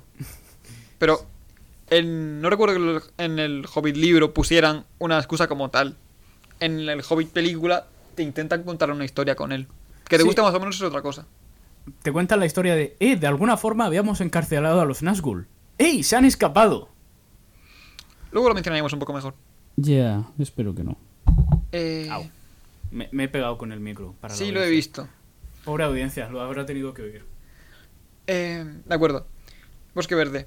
Alucinaciones, es un bosque extraño, criaturas malditas, bla bla bla bla. bla. Lo que mola de esto es cuando una, eh, una especie de ejército de arañas gigantes capturan a todos los enanos ¿Mm? para comérselos, porque son arañas gigantes. Sí. Y en el libro, Bilbo, gracias al anillo de poder, las va matando una a una. En este momento es cuando Bilbo realmente empieza a ser útil de manera continua. Antes es como alguien fuera de casa que va- se las va arreglando como puede. A partir de aquí, no es simplemente alguien más de la compañía, sino el más útil, sino de los más útiles de todos. Hmm. En base al ingenio y a buscar la salida distinta, es el que va salvando el día, de manera continua. Y mola un huevazo. En la película, Bilbo las distrae un poco, mata a una y empieza a rescatar a los enanos. Y entre todos las van matando. Así que el prota- protagonismo de Bilbo se queda bastante aparte. Y esto me duele mucho más que lo de Gandalf con el con la luz. Sí, pero así todo el rato. Esto es toda la puta peli, duele mucho. Este es el momento más exagerado y, el, y el- realmente el único que pu- puedo llegar a decir que es destacable, porque era innecesario. De verdad que en el libro, cómo van narrando, cómo las mata una a una, es espectacular. En fin. En esto, que mientras siguen peleando con las arañas, llegan los elfos, porque son tierras de elfos, ¿Sí? y los capturan porque les salen las pelotas. Son mis tierras, ¿qué coño haces aquí? Te veo muy bajito para ser el elfo. Y lo llevan ante Thranduil. Thranduil, eh, que... Le ¿Es un anuncio de L'Oreal andante? Sí. Es al, oye, ¿qué coño hacéis por mis tierras? Eh, Thorin le explica lo que pretenden hacer. Y Thranduil se ofrece a liberarlos porque, coño, son suyos. Estaban en sus tierras. Sí. Lo que se queda es para el que barre. Es mi enano, estaba en mi tierra. Sí. Se ofrece a liberarlos si le dan una parte del tesoro. No me voy a dignar a reproducir lo que le dice Thorin. O lo que para mí dice Thorin. En mi cabeza las cosas son mucho más, más extremas. Sí. Pero resulta que como Bilbo tiene la, tiene la tendencia a hacerse invisible, tampoco lo habían capturado a él. Oh, oh, vaya, por Dios. Entonces, eh, eh, básicamente, como se hace invisible, se cuela en el eh, territorio elfo y los libera. Y esto es curioso que es uno de, las, de los motivos por los que se puede considerar que El Hobbit es realmente un libro infantil. Y es que para liberarlos, los mete en barriles y los echa arriba abajo. Que es la huida en barril. Sí. A mí me gusta esa escena. Sí, eso mola. O sea, cómo lo llevan está bastante bien. Porque, además, que esto no recuerdo si pasaba en el libro o no, lo mezclan con orcos. Los orcos atacan y se encuentran a los, enanos huyendo y se dedican a pegarse entre ellos, con los elfos persiguiendo a, a los eh, hobbits fugados. A los hobbits, perdón, a costumbre, a los enanos fugados. Ya, a mí me gusta, pero si fuese más corta la escena, me gustaría bastante más. Estoy de acuerdo. Se llega a hacer bastante pesado. Eh, vale. ¿Quieres contar la historia del romance? Si lo hago yo voy a saltar muchas bilis. ¿Y tú confías en que yo lo vaya a hacer mejor? No, pero ahora es más divertido. Voy a intentar hacerlo sin expulsar bilis. Creo que eso debería ser bastante divertido. Ver cómo evito una apoplejía, ¿vale? En el momento en que están los enanos aprisionados en, en el bosque... No me sale el nombre. Da igual, en el castillo. Se nos presenta una de las subtramas de esta trilogía. Una querida y apreciada subtrama que, que no tiene fallos ni problemas desde el minuto cero. Kili, eh, uno de los enanos. El, el enano que no es un enano, porque apenas tiene barba y es el único que nos presentan. No cómicamente, como si fuera un puto dibujo animado. Es el único que me parece un, un humano corto, bajito, para que sea más fácil empatizar y querer que te pegue así. en un- Voy a ahorrarme la palabra que iba a decir, ¿vale? Pero tú sabes lo que iba a decir. Se enamora, se enamora de. eh, ¿Cómo era la enana? ¿La elfa? No, no. Tauriel. Tauriel, bien. Olvidaba su nombre. Es completamente irrelevante. Me la trae muy floja, Tauriel. Entre ellos eh, empieza un diálogo, se despierta cierta chispa y desde el minuto cero te dejan muy claro que estos dos al final van a tener tema. Evoluciona así durante bastante rato. No, realmente no. Es absurdamente rápido. Sí. Te, te voy a cortar. Quiero suéltame soltar Billy. Suelta Billy, Sergio. Desde el principio. la oscuridad. Desde el principio te presentan a lo ¡Oh! Enano. ¡Oh! Elfa. ¡Oh! Enano. ¡Oh! Elfa, sin motivo. Debo recordar que estas razas se odian. Todos y cada uno sin excepción. Ni de Tauriel ni de Killy. No son eh, amantes de la paz ni, ni de las razas. Simplemente estaban ahí y les pareció buena idea. Eso hacía palmas. Mientras estaban enjaulados, Killy habla con Tauriel porque Tauriel se acerca a verlo porque ¡Oh! Enano. Sí. Y le dice cosas muy bonitas sobre una piedra que le regaló su madre porque esperaba que volviera sano y salvo. Tauriel dice, ¡Oh! Oh, tiene una piedra. Y eso ya es amor forever. Porque le han regalado un pedrusco. Hay una cosa que no estamos diciendo de esto y es que es lo que más Billy va de esto. Adelante. Oh, sí. Ya sabes lo Oh, que voy a sí. decir, ¿verdad? Dale duro. Legolas. No lo habíamos mencionado en todo este rato, pero Legolas aparece en esta película. Y en la siguiente también aparece Legolas. Y no solo eso, también participa en esta subtrama. ¿Cómo? Un puto triángulo amoroso, me cago en la virgen. Porque, perdón, eso no estaba. Me cago en todo. Puto triángulo amoroso con Legolas y un enano. No sé qué cojones pensaba que eso era buena idea, pero es que. Porque no lo ha pillado por todas las veces que lo hemos dicho y nos estamos cagando en todo lo que hable. Todo esto es relleno. Sí, esto es rellenuto. Del duro. Legolas no aparece. Tauriel nunca existió. Y Gilly murió solo. y sin amor. Sí. No es necesaria la introducción de estos personajes, puesto que Thranduil ya simbolizaba bastante bien la necesidad de un elfo que representara la raza élfica, valga la redundancia. Pero les dijeron que Orlando Bloom había molado en las tres primeras, Sí. y sin más. Hicieron cálculos, es un elfo, es inmortal, tiene muchos años, estaba vivo en ese entonces. Nos cuadra. Ponme dos tazas. Es horrible. Lo Sí. meten con calzador. No queda bien, queda muy forzado. Tanto Legolas como Tauriel como la relación con Kili. Mira que me gusta. Sobra, mucho, ay. Mira que Legolas es un personaje que me gusta, pero si se hubiera quedado en un cameo, en simplemente tiene un par de escenas o algo por el estilo, me hubiera quedado bastante más satisfecho. Pero luego no, luego en la tercera es, ¡Ey! ¿Has visto a Legolas? ¿Quieres ver un poco más a Legolas? ¿Quieres ver a Legolas volar? ¿Caminar sobre bloques que se caen? ¿Quieres ver más Legolas, hijo de puta? Toma Legolas. Es así. O sea, me recuerda mucho a la- los primeros capítulos de la última temporada de Juego de Tronos. No es que esté mal como tal, pero ponerte un personaje que te gusta. ¿al- ¿Lo has visto? ¿Quieres verlo un poco más? Te lo enseño más de cerca y si más de lejos. ¿Y si ahora con este otro personaje? ¡Y si matase un dragón! no, espera, eso es otra cosa. Es asqueroso. No me gusta el fanservice. Lo detesto. Si vas a hacer que un personaje me guste, lo vas a hacer por lo que el personaje en sí haga. No por enseñármelo más veces. No, gracias.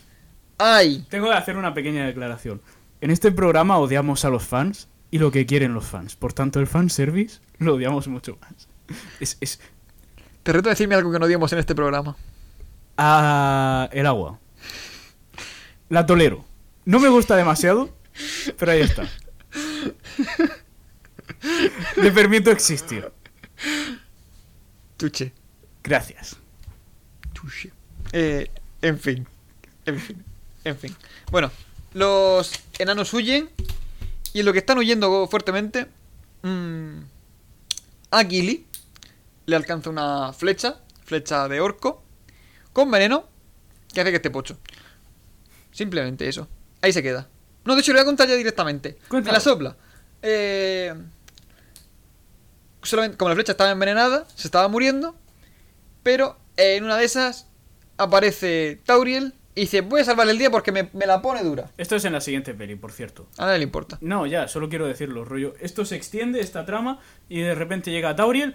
"Eh, He venido a salvarte. No, lo de Tauriel salvando a Kili es en la segunda. Es al final de la segunda, cierto. Correcto. Eh, Llega Tauriel y lo salva. Y de hecho, Legolas, como su padre ha ordenado cerrar las fronteras, su padre Thranduil, y Tauriel había ido a salvar a Gilly, va detrás de ella, porque a Legolas le, mo- le mola a Tauriel, Es un pagafantas. Convierte una Legolas en un pagafantas. ¿Cómo se puede hacer tan mal como para convertir a... Ay, Dios. En fin, Me voy a llorar. yo sí.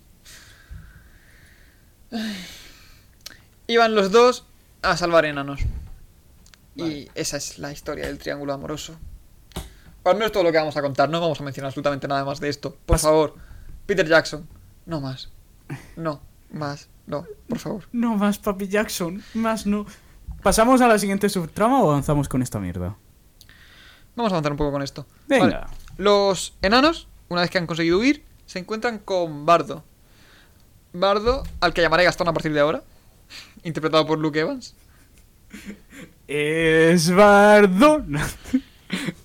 No hay nadie como Bardo. Perdón, perdón. Lo lamento. No me arrepiento de nada. No me sé la letra. Lo peor es que si me supiera la letra seguiría. Yo me las sé en inglés, pero te aseguro que no pienso cantar. No me pagan lo suficiente en este programa. ¿Vale? Eh, y Bardo los introduce en la ciudad del lago que está justo al lado de Erebon. Ciudad del lago. Lo primero que se presenta en la ciudad del lago es al esbirro. Lo voy a llamar esbirro, me la sopla su nombre. Es lenguagusano 2.0. Ahora da más asco. Ahora con unicejo. ¿Quién era lengua gu- o sea, no. Eh, el de las dos torres, el que está junto con Theoden, envenenándole el oído. ¡Ay, Dios, es verdad! Rohan es mío. ¡Qué asco! Ya. Pues es lo De mismo. acuerdo. Esbirro.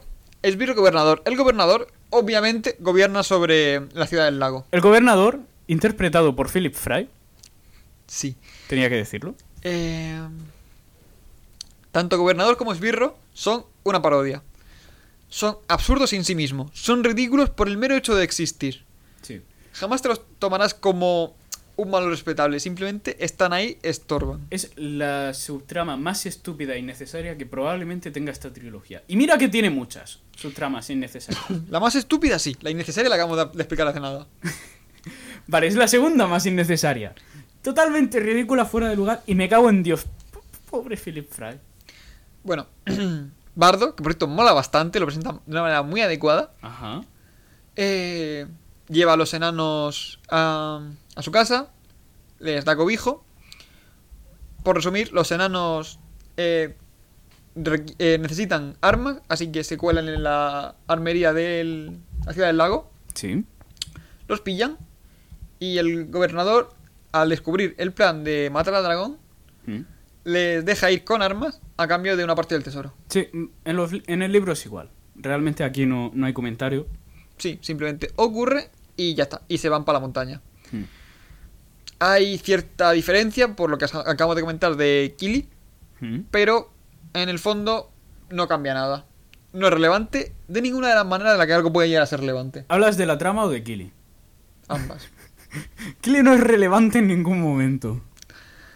Se le coge cariño en las películas por... eh, Porque no es, no es un enano, es un eman- humano más cortito. Y más fácil de empatizar con él, por ende. Ya. De acuerdo. Eh, llegan a la montaña. Momento de drama porque no funciona lo, lo de la última luz del día de Durin. Era necesario, tenían que hacerlo. Luego y no va a funcionar. Al final funciona, spoiler. Me duele un poco. No, no voy a negarlo. También te digo, es una montaña. Cavando un hoyo se puede llegar. Born Underground. No pienso hacerlo. Saco pro- En fin. Entran en la montaña. Y mandan al hobbit, al saque hobbit, a por eh, la piedra del arca. Y aquí, tanto en el libro como en la película, y esto sí que tengo el honor de decir que está de puta madre llevado, igual que me quejaba de la de Gollum, que no, que, no que, que creo que se pudiera llevar mejor, pero le falta. Aquí está muy, muy bien manejado. Con sus diferencias, porque en una película tiene que ser mucho más espectacular, pero Bilbo se cuela en la sala del tesoro donde está Smog durmiendo. Smog se despierta, Ahora voy a participar yo. Tú, tú habla, tú habla. Descubre. Venga, ahora hablo yo. que hay un intruso ahí y se dedican a hablar porque es invisible y Smog sabe que hay alguien pero no puede verlo realmente Mm. Y Bilbo quiere distraerle el tiempo suficiente como para coger la piedra y salir por patas. Esta escena es maravillosa en todos los aspectos en los que- algo puede llegar a ser maravilloso. Especialmente en el libro y también en las películas. De verdad, es sin lugar a dudas para mí la mejor escena de toda la trilogía. Si todo estuviera tan bien llevado como lo está esta escena, sería espectacular. Vale. Sergio el fanboy os miente y os engaña para que seáis más subversivos. No obstante, yo, curiosamente, tengo opinión propia. Sergio no. Sergio, olvidad a Sergio. Sergio ya no existe. Le he cortado el micro. Estoy intentando contener la bilis a lo largo de toda la película. Déjame hacerlo, hacerlo bien. Voy a reconocer que la escena es buena. No obstante, tiene ciertas diferencias con el libro. Y son eh, esas diferencias lo que lo estropea. Hay una parte concreta. Al principio sí que está bien cuando lo entretiene y empieza a hablarlo. eh, cómo reflejan ese sentimiento de terror.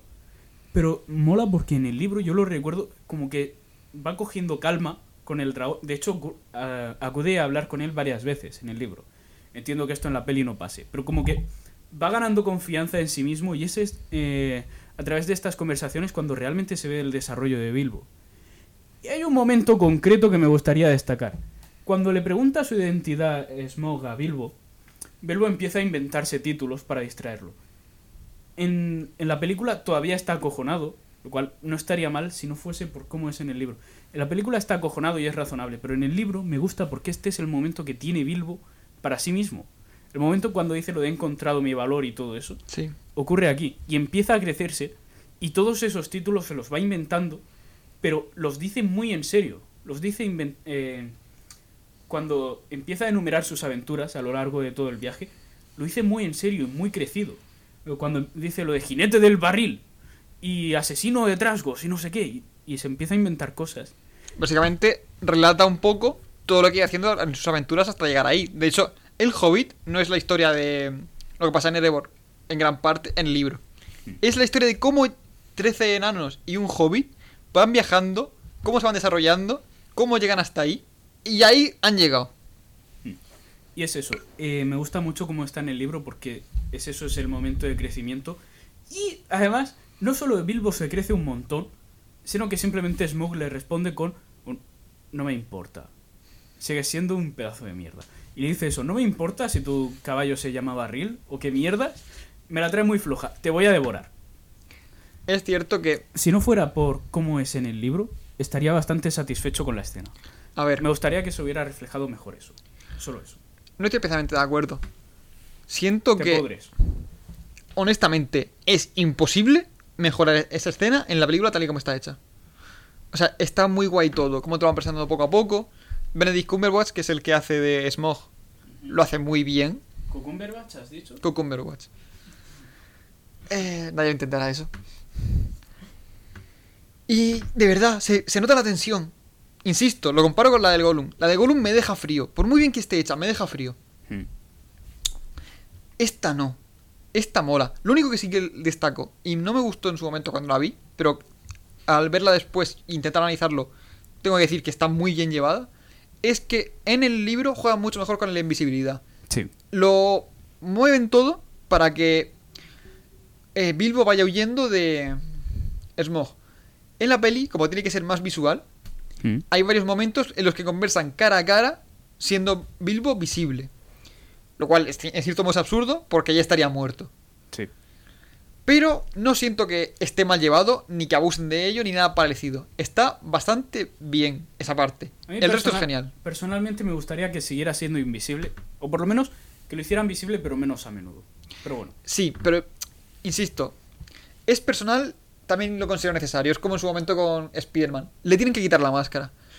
¿Cómo y por qué? O sea, ¿cómo? Como sea.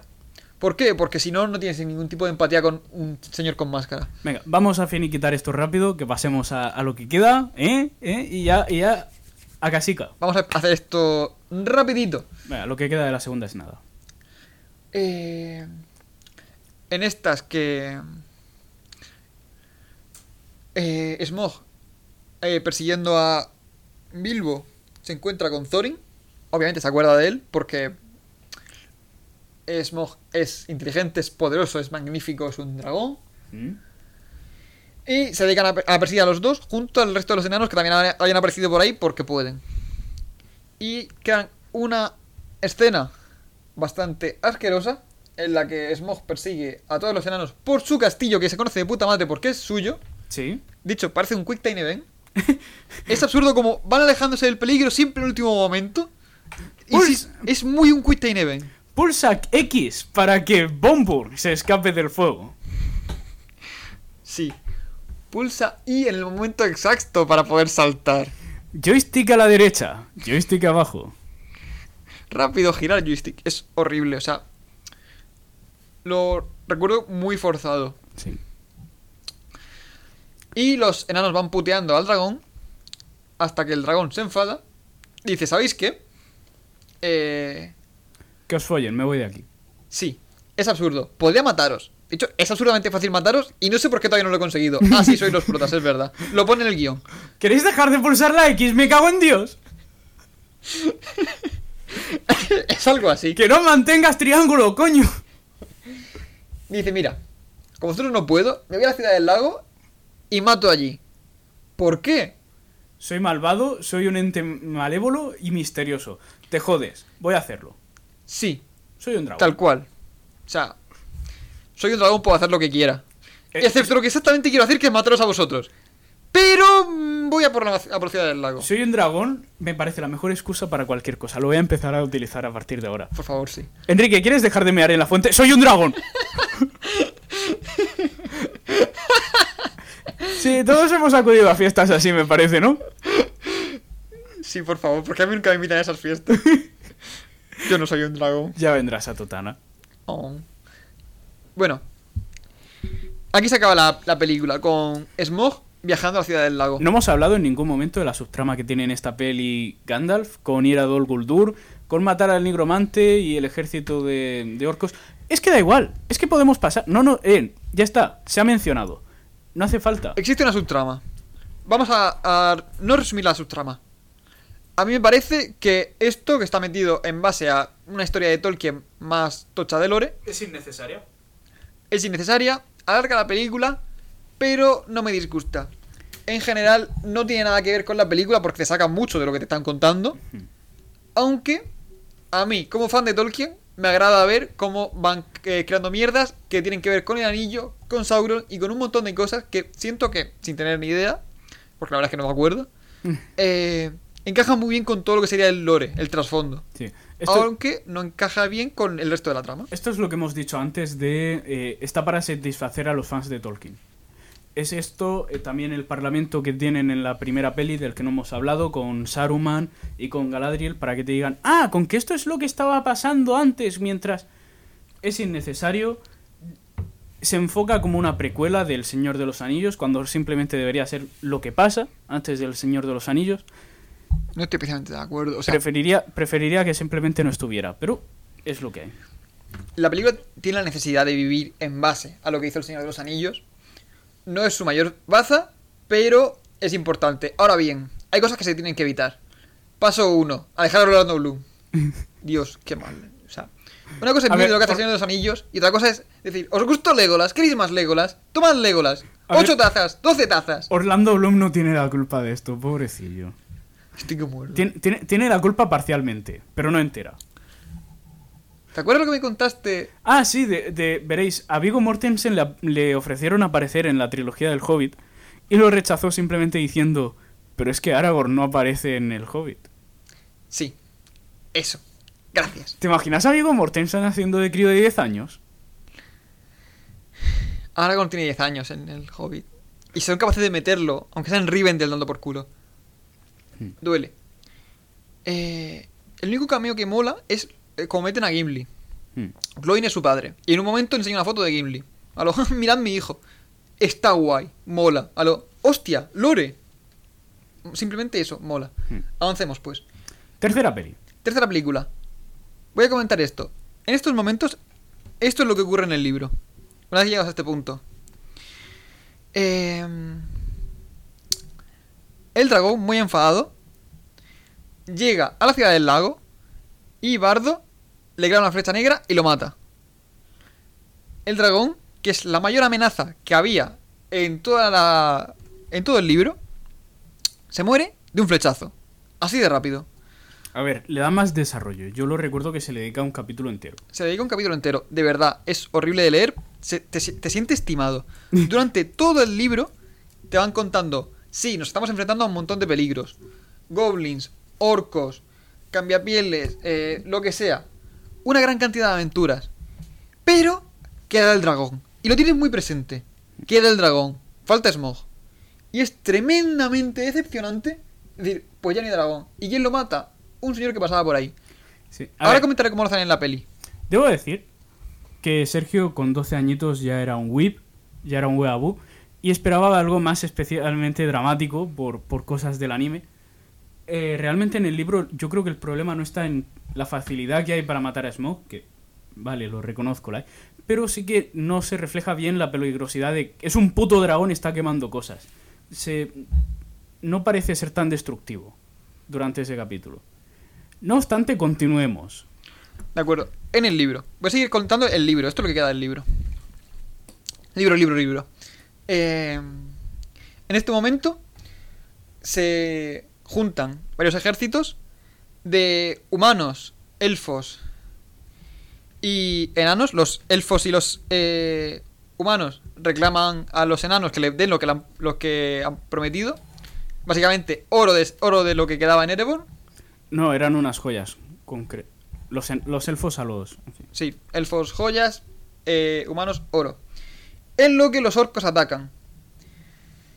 Los orcos, luego me encajaré de lo otro. Eh, ya llegará. Eh, eh, bueno, se junta todo esto y se crea la batalla de los cinco ejércitos.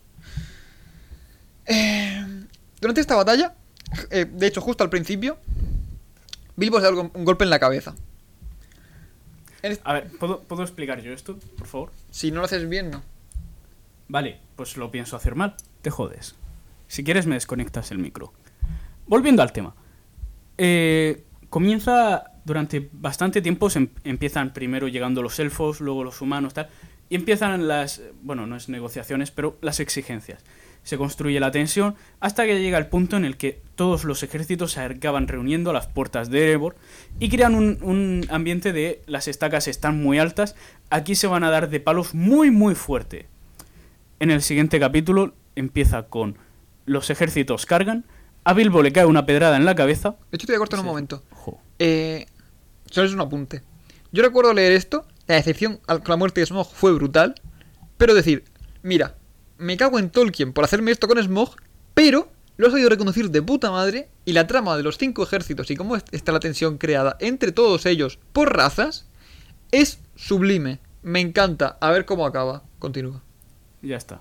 Y acaba con le cae una piedra a Bilbo, nada más empezar, se desmaya y como el libro no tiene más subtramas, apar- no tiene demasiadas, es una historia de Bilbo. El libro simplemente dice, bueno, pues ya está. Le cae una piedra, se desmaya y, em- y se despierta a las horas diciéndole, bueno, te vamos a comentar lo que ha pasado. Ha muerto Gilly, ha muerto tal, hemos hecho esto y así están las cosas ahora mismo. Sí, la batalla ha acabado. Esto es lo que ha ocurrido. Y fin. Sí. En el libro es esto. Vale, hay una película entera de tres horas dedicada a esto. Sí, podemos, de hecho, si quieres, podemos narrar la batalla. Llegan los enanos cargando en cabras, se pegan con los elfos. Ah, venga, vamos a comentar la Llegan, película. llegan los orcos, los orcos se pegan con los elfos y los enanos. Nos comenta por el picanillo que aparece. Llegan las águilas volando, llega Radagast, Radagast carga y le pega un espadazo en el, al orco. Y gol, gol, gol, gol, gol, gol, gol, gol, gol, gol.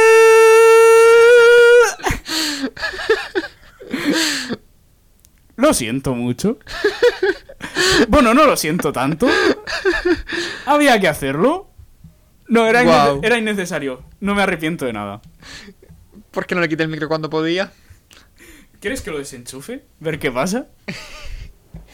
Mejoraría eh, continuamente la calidad, pero no pasa nada. Lo arreglaré. ¿O no? Sí. Apagar micro. en fin. Eh, de acuerdo, película. La película empieza con Smog cargando contra la ciudad. Y aquí lo que han hecho muy bien a lo largo de la segunda y también de la tercera es preparártelo. Porque yo recuerdo que en el libro es muy de repente a los bardos, que había aparecido antes y que era prácticamente un mierdas, tiene una flecha, se la clava al dragón y punto. Una diferencia que me mola bastante. En el libro se entiende que Smog es prácticamente invulnerable porque de rebozarse en oro se haya creado un exoesqueleto, una especie de armadura que lleva siempre puesta de oro y piedras diamantes que no puede traspasar nada. En la película se cuenta que el antepasado de Bardo le creo que era Gideon le tira un flechazo a Smog y le arranca una escama. En ese, en ese punto concreto que está casualmente orientado en el corazón, si le clavas una fecha, lo matas. Eh, siento que esto está bastante bien llevado, excepto cuando crea un arco casero con su hijo. Eso duele. La espectacularidad está bien hasta cierto punto. Sí. Pero dentro de ser fiel al libro, la muerte de Smog me gusta mucho cómo lo hacen, especialmente por lo bien que van creando poco a poco el personaje de Bardo. Eh, a partir de aquí, pues.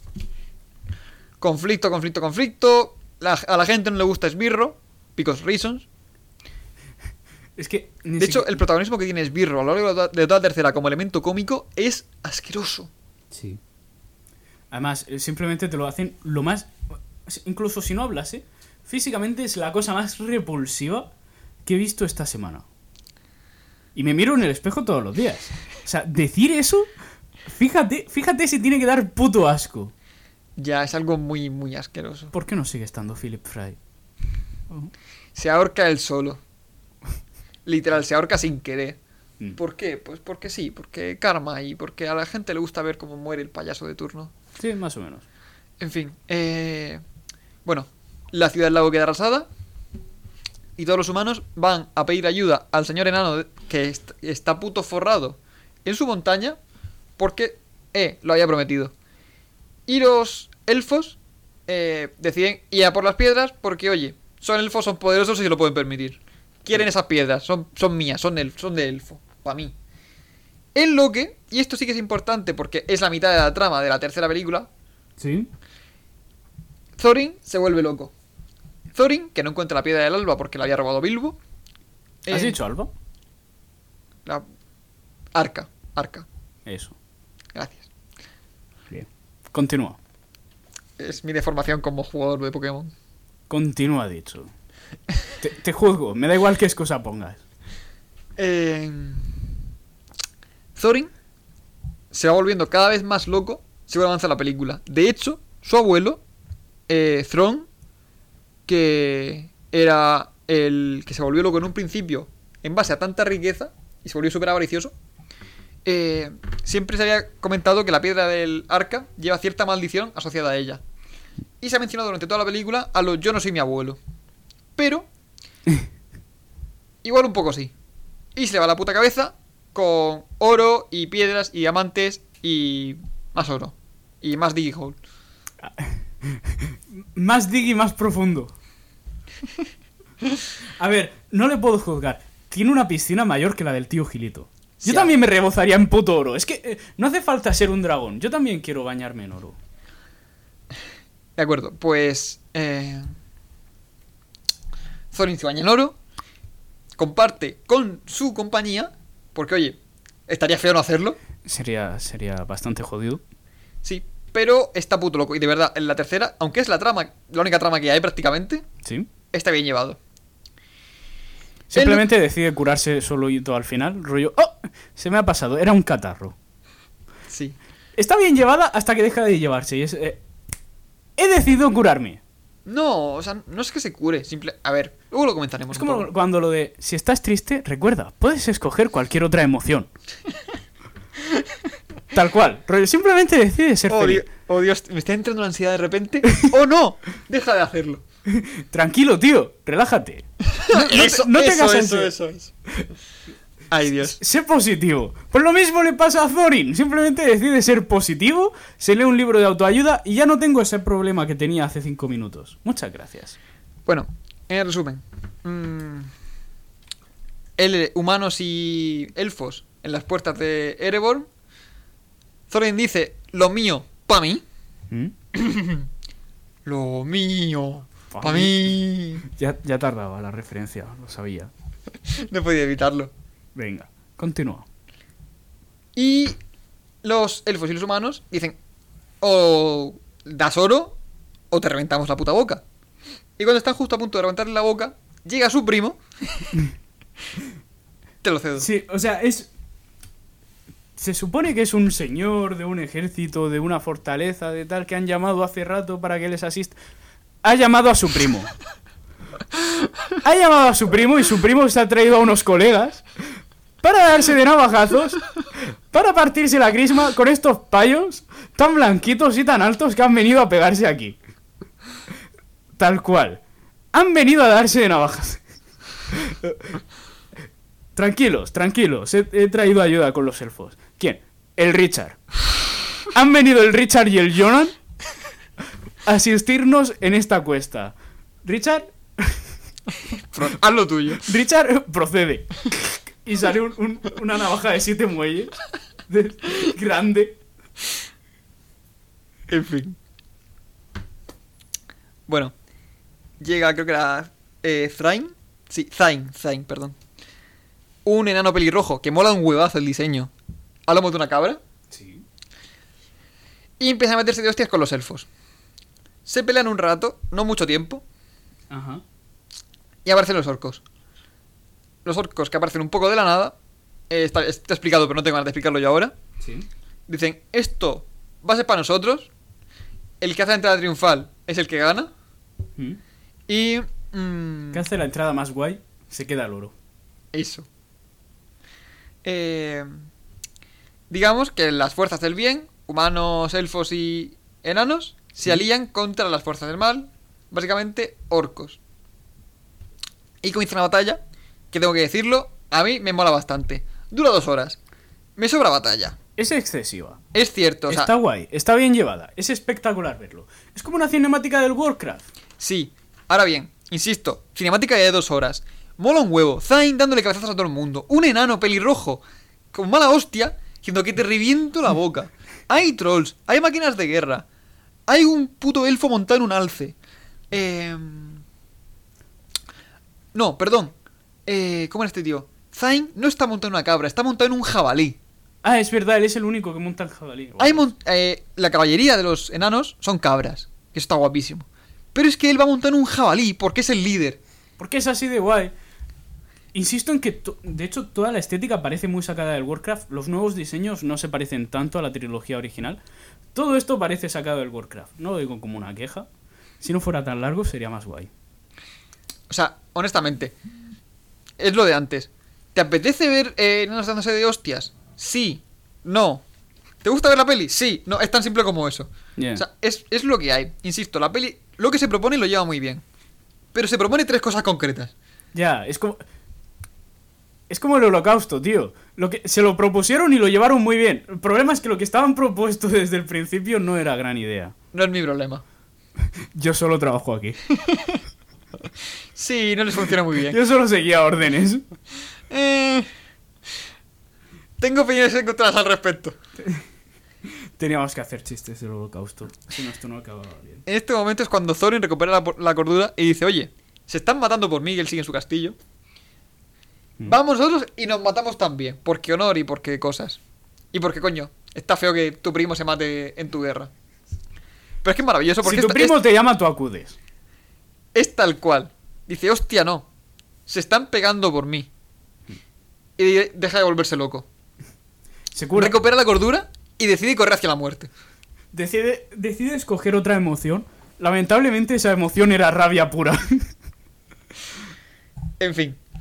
Y aquí, pues, pelea, pelea, pelea, pelea, pelea, pelea, pelea. Leroy Jenkins, más pelea. trineo de cabras, pelea. Y.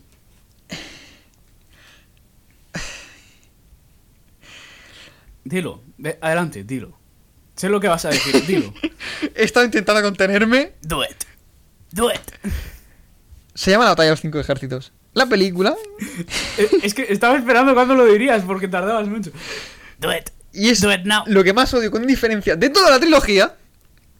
La batalla se llama. La, o sea, la película se llama La batalla de los cinco ejércitos. Enanos, elfos, humanos, orcos. Ahí hay cuatro. Yo me he leído el libro. Sé los que son. Ahí hay putos cuatro ejércitos. A lo largo de la película, en ningún momento se menciona nada de cómo se denomina la- a la película la batalla de los cinco ejércitos. Hay un capítulo en el libro que se llama así. De hecho, es como. Se llama la, la batalla de manera oficial en el lore de la Tierra Media. Es como si yo dijera la batalla de Lepanto. Es la batalla de Lepanto. Se llama así. Se llama la batalla de los cinco ejércitos porque hay cinco ejércitos, pero en la película no salen putos cinco ejércitos. Ah, qué rabia. ¿Te he contado alguna vez aqu- aquello de que cuando pagué una hamburguesa con bacon y me cobraron una hamburguesa sin bacon, pero no venía con bacon? Me ha pasado de verdad. Jode mucho. Pues esta peli es, la representación durante tres horas de esa mierda. En fin. Me gustaría aclarar, para la gente que lo esté pensando, he dejado un tiempo. Enanos, humanos, elfos, orcos y los que falta, que no son los animales, son los trasgos, los goblins. Esos, esos enanos eh, avariciosos que han salido al principio, en la primera película, participan en esta. En los libros, los, erco- los orcos y los trasgos van justo van de la mano contra las fuerzas del bien. Aquí aparecen cinco tra- trasgos contados. Exactamente en el minuto 1, o sea, en el, la hora 49, minuto 5. Joder, tómate un una hora, descanso. 49 Se minutos. te está 50 atragantando la bilis. Sergio, cálmate. Vosotros no, le está dando una apoplejía. Sergio, te dejo que te rías ahora, ¿vale? Suelta este. La, la bilis se te está atascando. Tiene que ser constante. Continúa. A ver, favor. esto es demasiada. o sea, Piensa, piensa antes de escupir. estoy bien, se me ha subido a la cara, estoy verde, lila, algo por el estilo. Un poco, pero no más de lo habitual.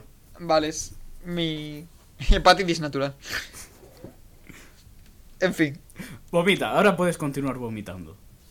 hubo una cosa que me dijo un amigo hace tiempo, me hizo mucha gracia. Somebody wa- Perdón. Y es que. Igual, esos cinco trasgos mal contados que aparecen ahí son un ejército. ¿Quién soy yo para decidir qué es o qué no es un ejército? Ellos son un ejército fuerte e independiente. Si se consideran sí mismos un ejército, no debería negarle esa oportunidad. Entiéndelo así. Yo ya te lo he dicho. Igual son operaciones especiales. Orco. O sea, igual es un equipo de fuerzas especiales. Son los Rainbow Seal, los Rainbow Six de los trasgos. No. Aparecen de la nada y lo tratan como morralla. Hmm. Es como el soldado que está por debajo del soldado base. Campesino que le anda un hacha. Sí. En fin. Campesino mal. Campesino desnutrido. Afortunadamente, como en la, en la tercera película no hay tanta trama, nos podemos entretener con esta mierda todo lo que queramos. Continúa, continúa. Puedo, puedo hacerlo y lo haré. Adelante, luego volvemos al Richard. Nada, suficiente por hoy. Vamos a comentar que a lo largo de esta película, en la segunda no hay tanta pelea, se rompe un poco esa dinámica de no existe la sangre, no existe el dolor, no existe el sufrimiento. Pierde un poco de la censura que tenía la primera y es de las tres, con diferencia, como es obvio porque solo pelea, la más sangrienta. Y Ah. la más cruel en ese sentido. De acuerdo. Muertes. Sí.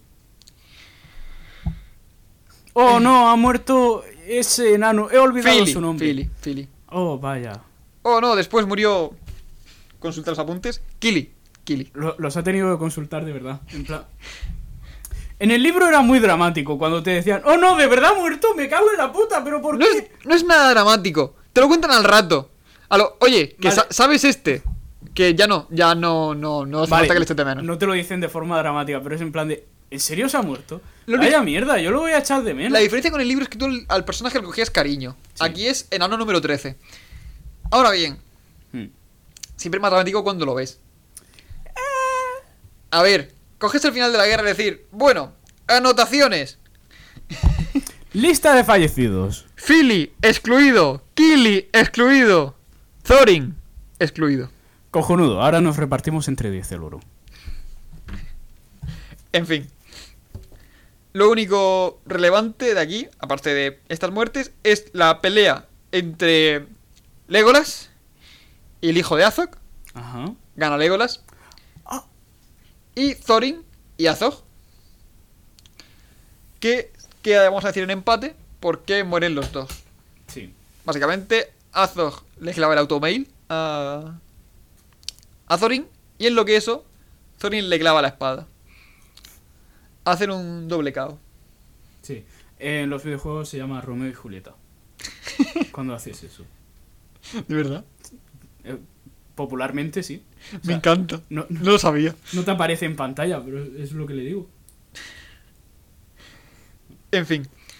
Básicamente, hasta ahí todo. Eh, hay un momento bastante avanzado en el que Bilbo también se golpea la cabeza en honor al, al libro. De hecho, ni siquiera le dura toda la batalla, luego se vuelve a recuperar.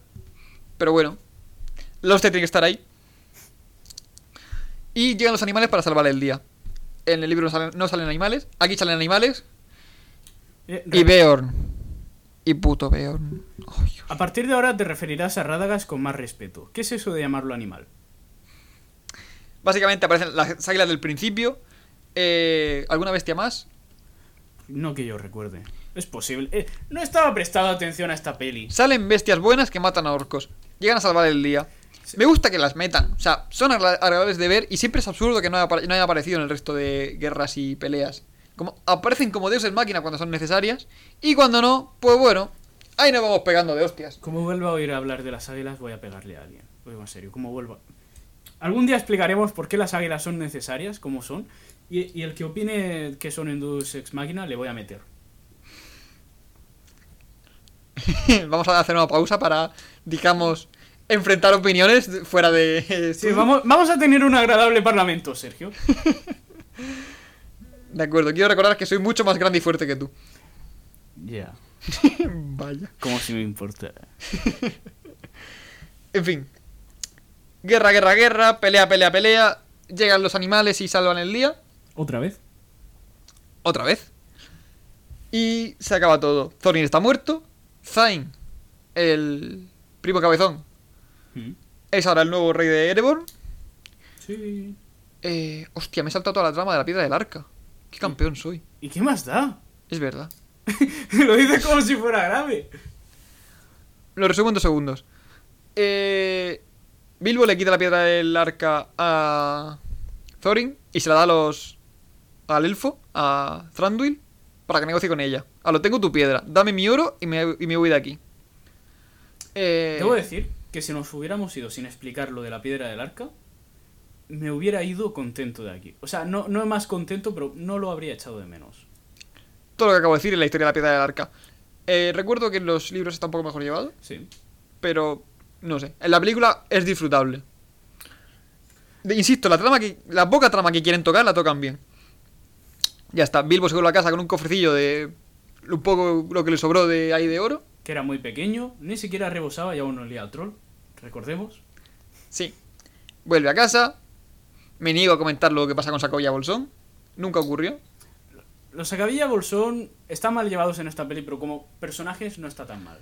Como el personaje, quien conozca el lore de Tolkien, amará a los y Bolsón. Es algo muy agradable de, de ver porque le dan muchísima profundidad y naturaleza al asunto. A ver, digamos que te mete mucho más en la historia de lo que te mete que, de lo que te puedas esperar. a ver, yo amo el concepto, el que estén ahí. Los Acabilla Bolsón son la peor clase de mierda que se haya cultivado en la comarca jamás. Son despreciables. O sea, no es que les cojas cariño, los odias, pero eso les hace que te gusten. Sí, son cómicamente malos, es como eh, eh, el loro de Jafar en Aladdin. Simplemente es estúpido, es malo. Odialo. Pero mola. Sí, O sea, está guay. Me insisto, gusta que estén ahí. hace, hace que sea todo mucho más real. ¿Ves? Es cuando le dedicamos más tiempo a hablar a los Acabilla Bolsón que a la trama de la puta película. ¿Sabes que la trama de la peli no está tan allá, tío? Concluyamos, pues. Venga, eh, ¿algo más que comentar de la película? Básicamente no. En resumen, lo que he dicho al principio. La 1 es la mejor de las tres. Tiene ciertos defectos, especialmente eh, que la han llevado de manera bastante infantil. Sí. Pero es muy disfrutable, especialmente si te gusta este, este tema. Yo saco una película que, que recomiendo ver si te mola esto. La segunda, bastante más floja. Lo que tiene que contar ya de por sí es más aburrido. Pero hay muchas cosas que no, llega- no terminan de llevar bien. Excepto la escena del dragón. Me mola mucho la escena del dragón. Eh, simplemente la recomendaría si te gusta esto, pero es un nivel más es un nivel inferior. La tercera. Es la película para un domingo después de comer. Es tan simple como eso. No pagues por verla. No merece la pena. No hay historia. Eh, son elfos metiéndose de, de hostias con orcos, enanos, jabalíes, un alce, hay de todo. Juega Está, a Warhammer. Si quieres ver la peli, juega a Warhammer. está Legolas. Si te apetece, toda para ti. Eh. Es mi resumen de todo. Y ya está. Eh, acabar por hoy. Acabar por ahí. Lo único, Sí. eh, un breve apunte. El reparto me gusta bastante cómo está llevado. Mm, Martin Freeman lo hace de puta madre, de verdad es un Bilbo maravilloso. Lo hace bastante bien. Y a McKellen sigue siendo maravilloso. Eh, Richard Armitage, que es el que hace de Thorin, también hace- lo hace muy bien. Y en general, Benedict Cumberbatch hace bastante bien el dragón, debo decirlo. Eh, Te lo comenté ya, pero aún así quiero recordarlo. Hizo el motion capture, la captura de movimientos para el dragón. Simplemente podrían haberlo animado por CGI, pero no. Necesitaban un tío que se moviera a cuatro patas por la habitación, como si fuera un puto dragón, para que fuera más ridículo ver lo- los spin-offs. En fin, eh, ya está. Decir que estamos en Spotify. Para los que nos estéis escuchando en Spotify, esto es bastante inútil. También estamos en YouTube, de vez en cuando. Decir el canal, Sergio. nos llamamos, sorpresa para todos, Canon. Oh, vaya. Os recomendamos seguirnos en, seguirnos en Twitter, Eso, eso era lo siguiente, sí. arroba esto es canon, porque desde ahí podréis encontrar los enlaces de una manera mucho más sencilla y siempre mola hacer difusión. Seguidnos en Twitter, por favor. Lo Querednos. necesitamos. Arroba esto es canon en Twitter. Y suscribirse en, en YouTube. Lo necesitamos. Estamos muy desesperados por atención. y a like, sí. De, vu- de vuestra atención depende nuestra subsistencia. Y Los likes son mi poder, me alimento de likes. Y ya está. ¿Qué vamos a hacer? Ah, Por cierto, ya, último apunte. Si nos habéis visto más contenidos durante esta... Era largo, queríamos no entretenernos con demasiada bilis y hacer algo más objetivo y serio. Te culpo enteramente por ello, a ti, Sergio. Sí, y a la escopeta que te está apuntando durante toda la película ha ayudado bastante en esta labor. Eso es cierto. y ya está. eh, a partir de ahora habrá mucha más bilis siempre. Lo prometemos. Ya está. Hemos probado a hacerlos objetivo. No me ha gustado. A partir de ahora voy a ser muy ácido con todo. Y ya está. ¿Qué, pr- qué promesa vamos a romper hoy, Sergio? ¿Qué prometemos para la semana que viene? Hmm. Creo que sería apropiado prometer V de Vendetta. La semana que viene, V de Vendetta. Ya lo habéis oído, amigos. Y esto ha sido todo por hoy. Un placer hablar con vosotros y hasta luego.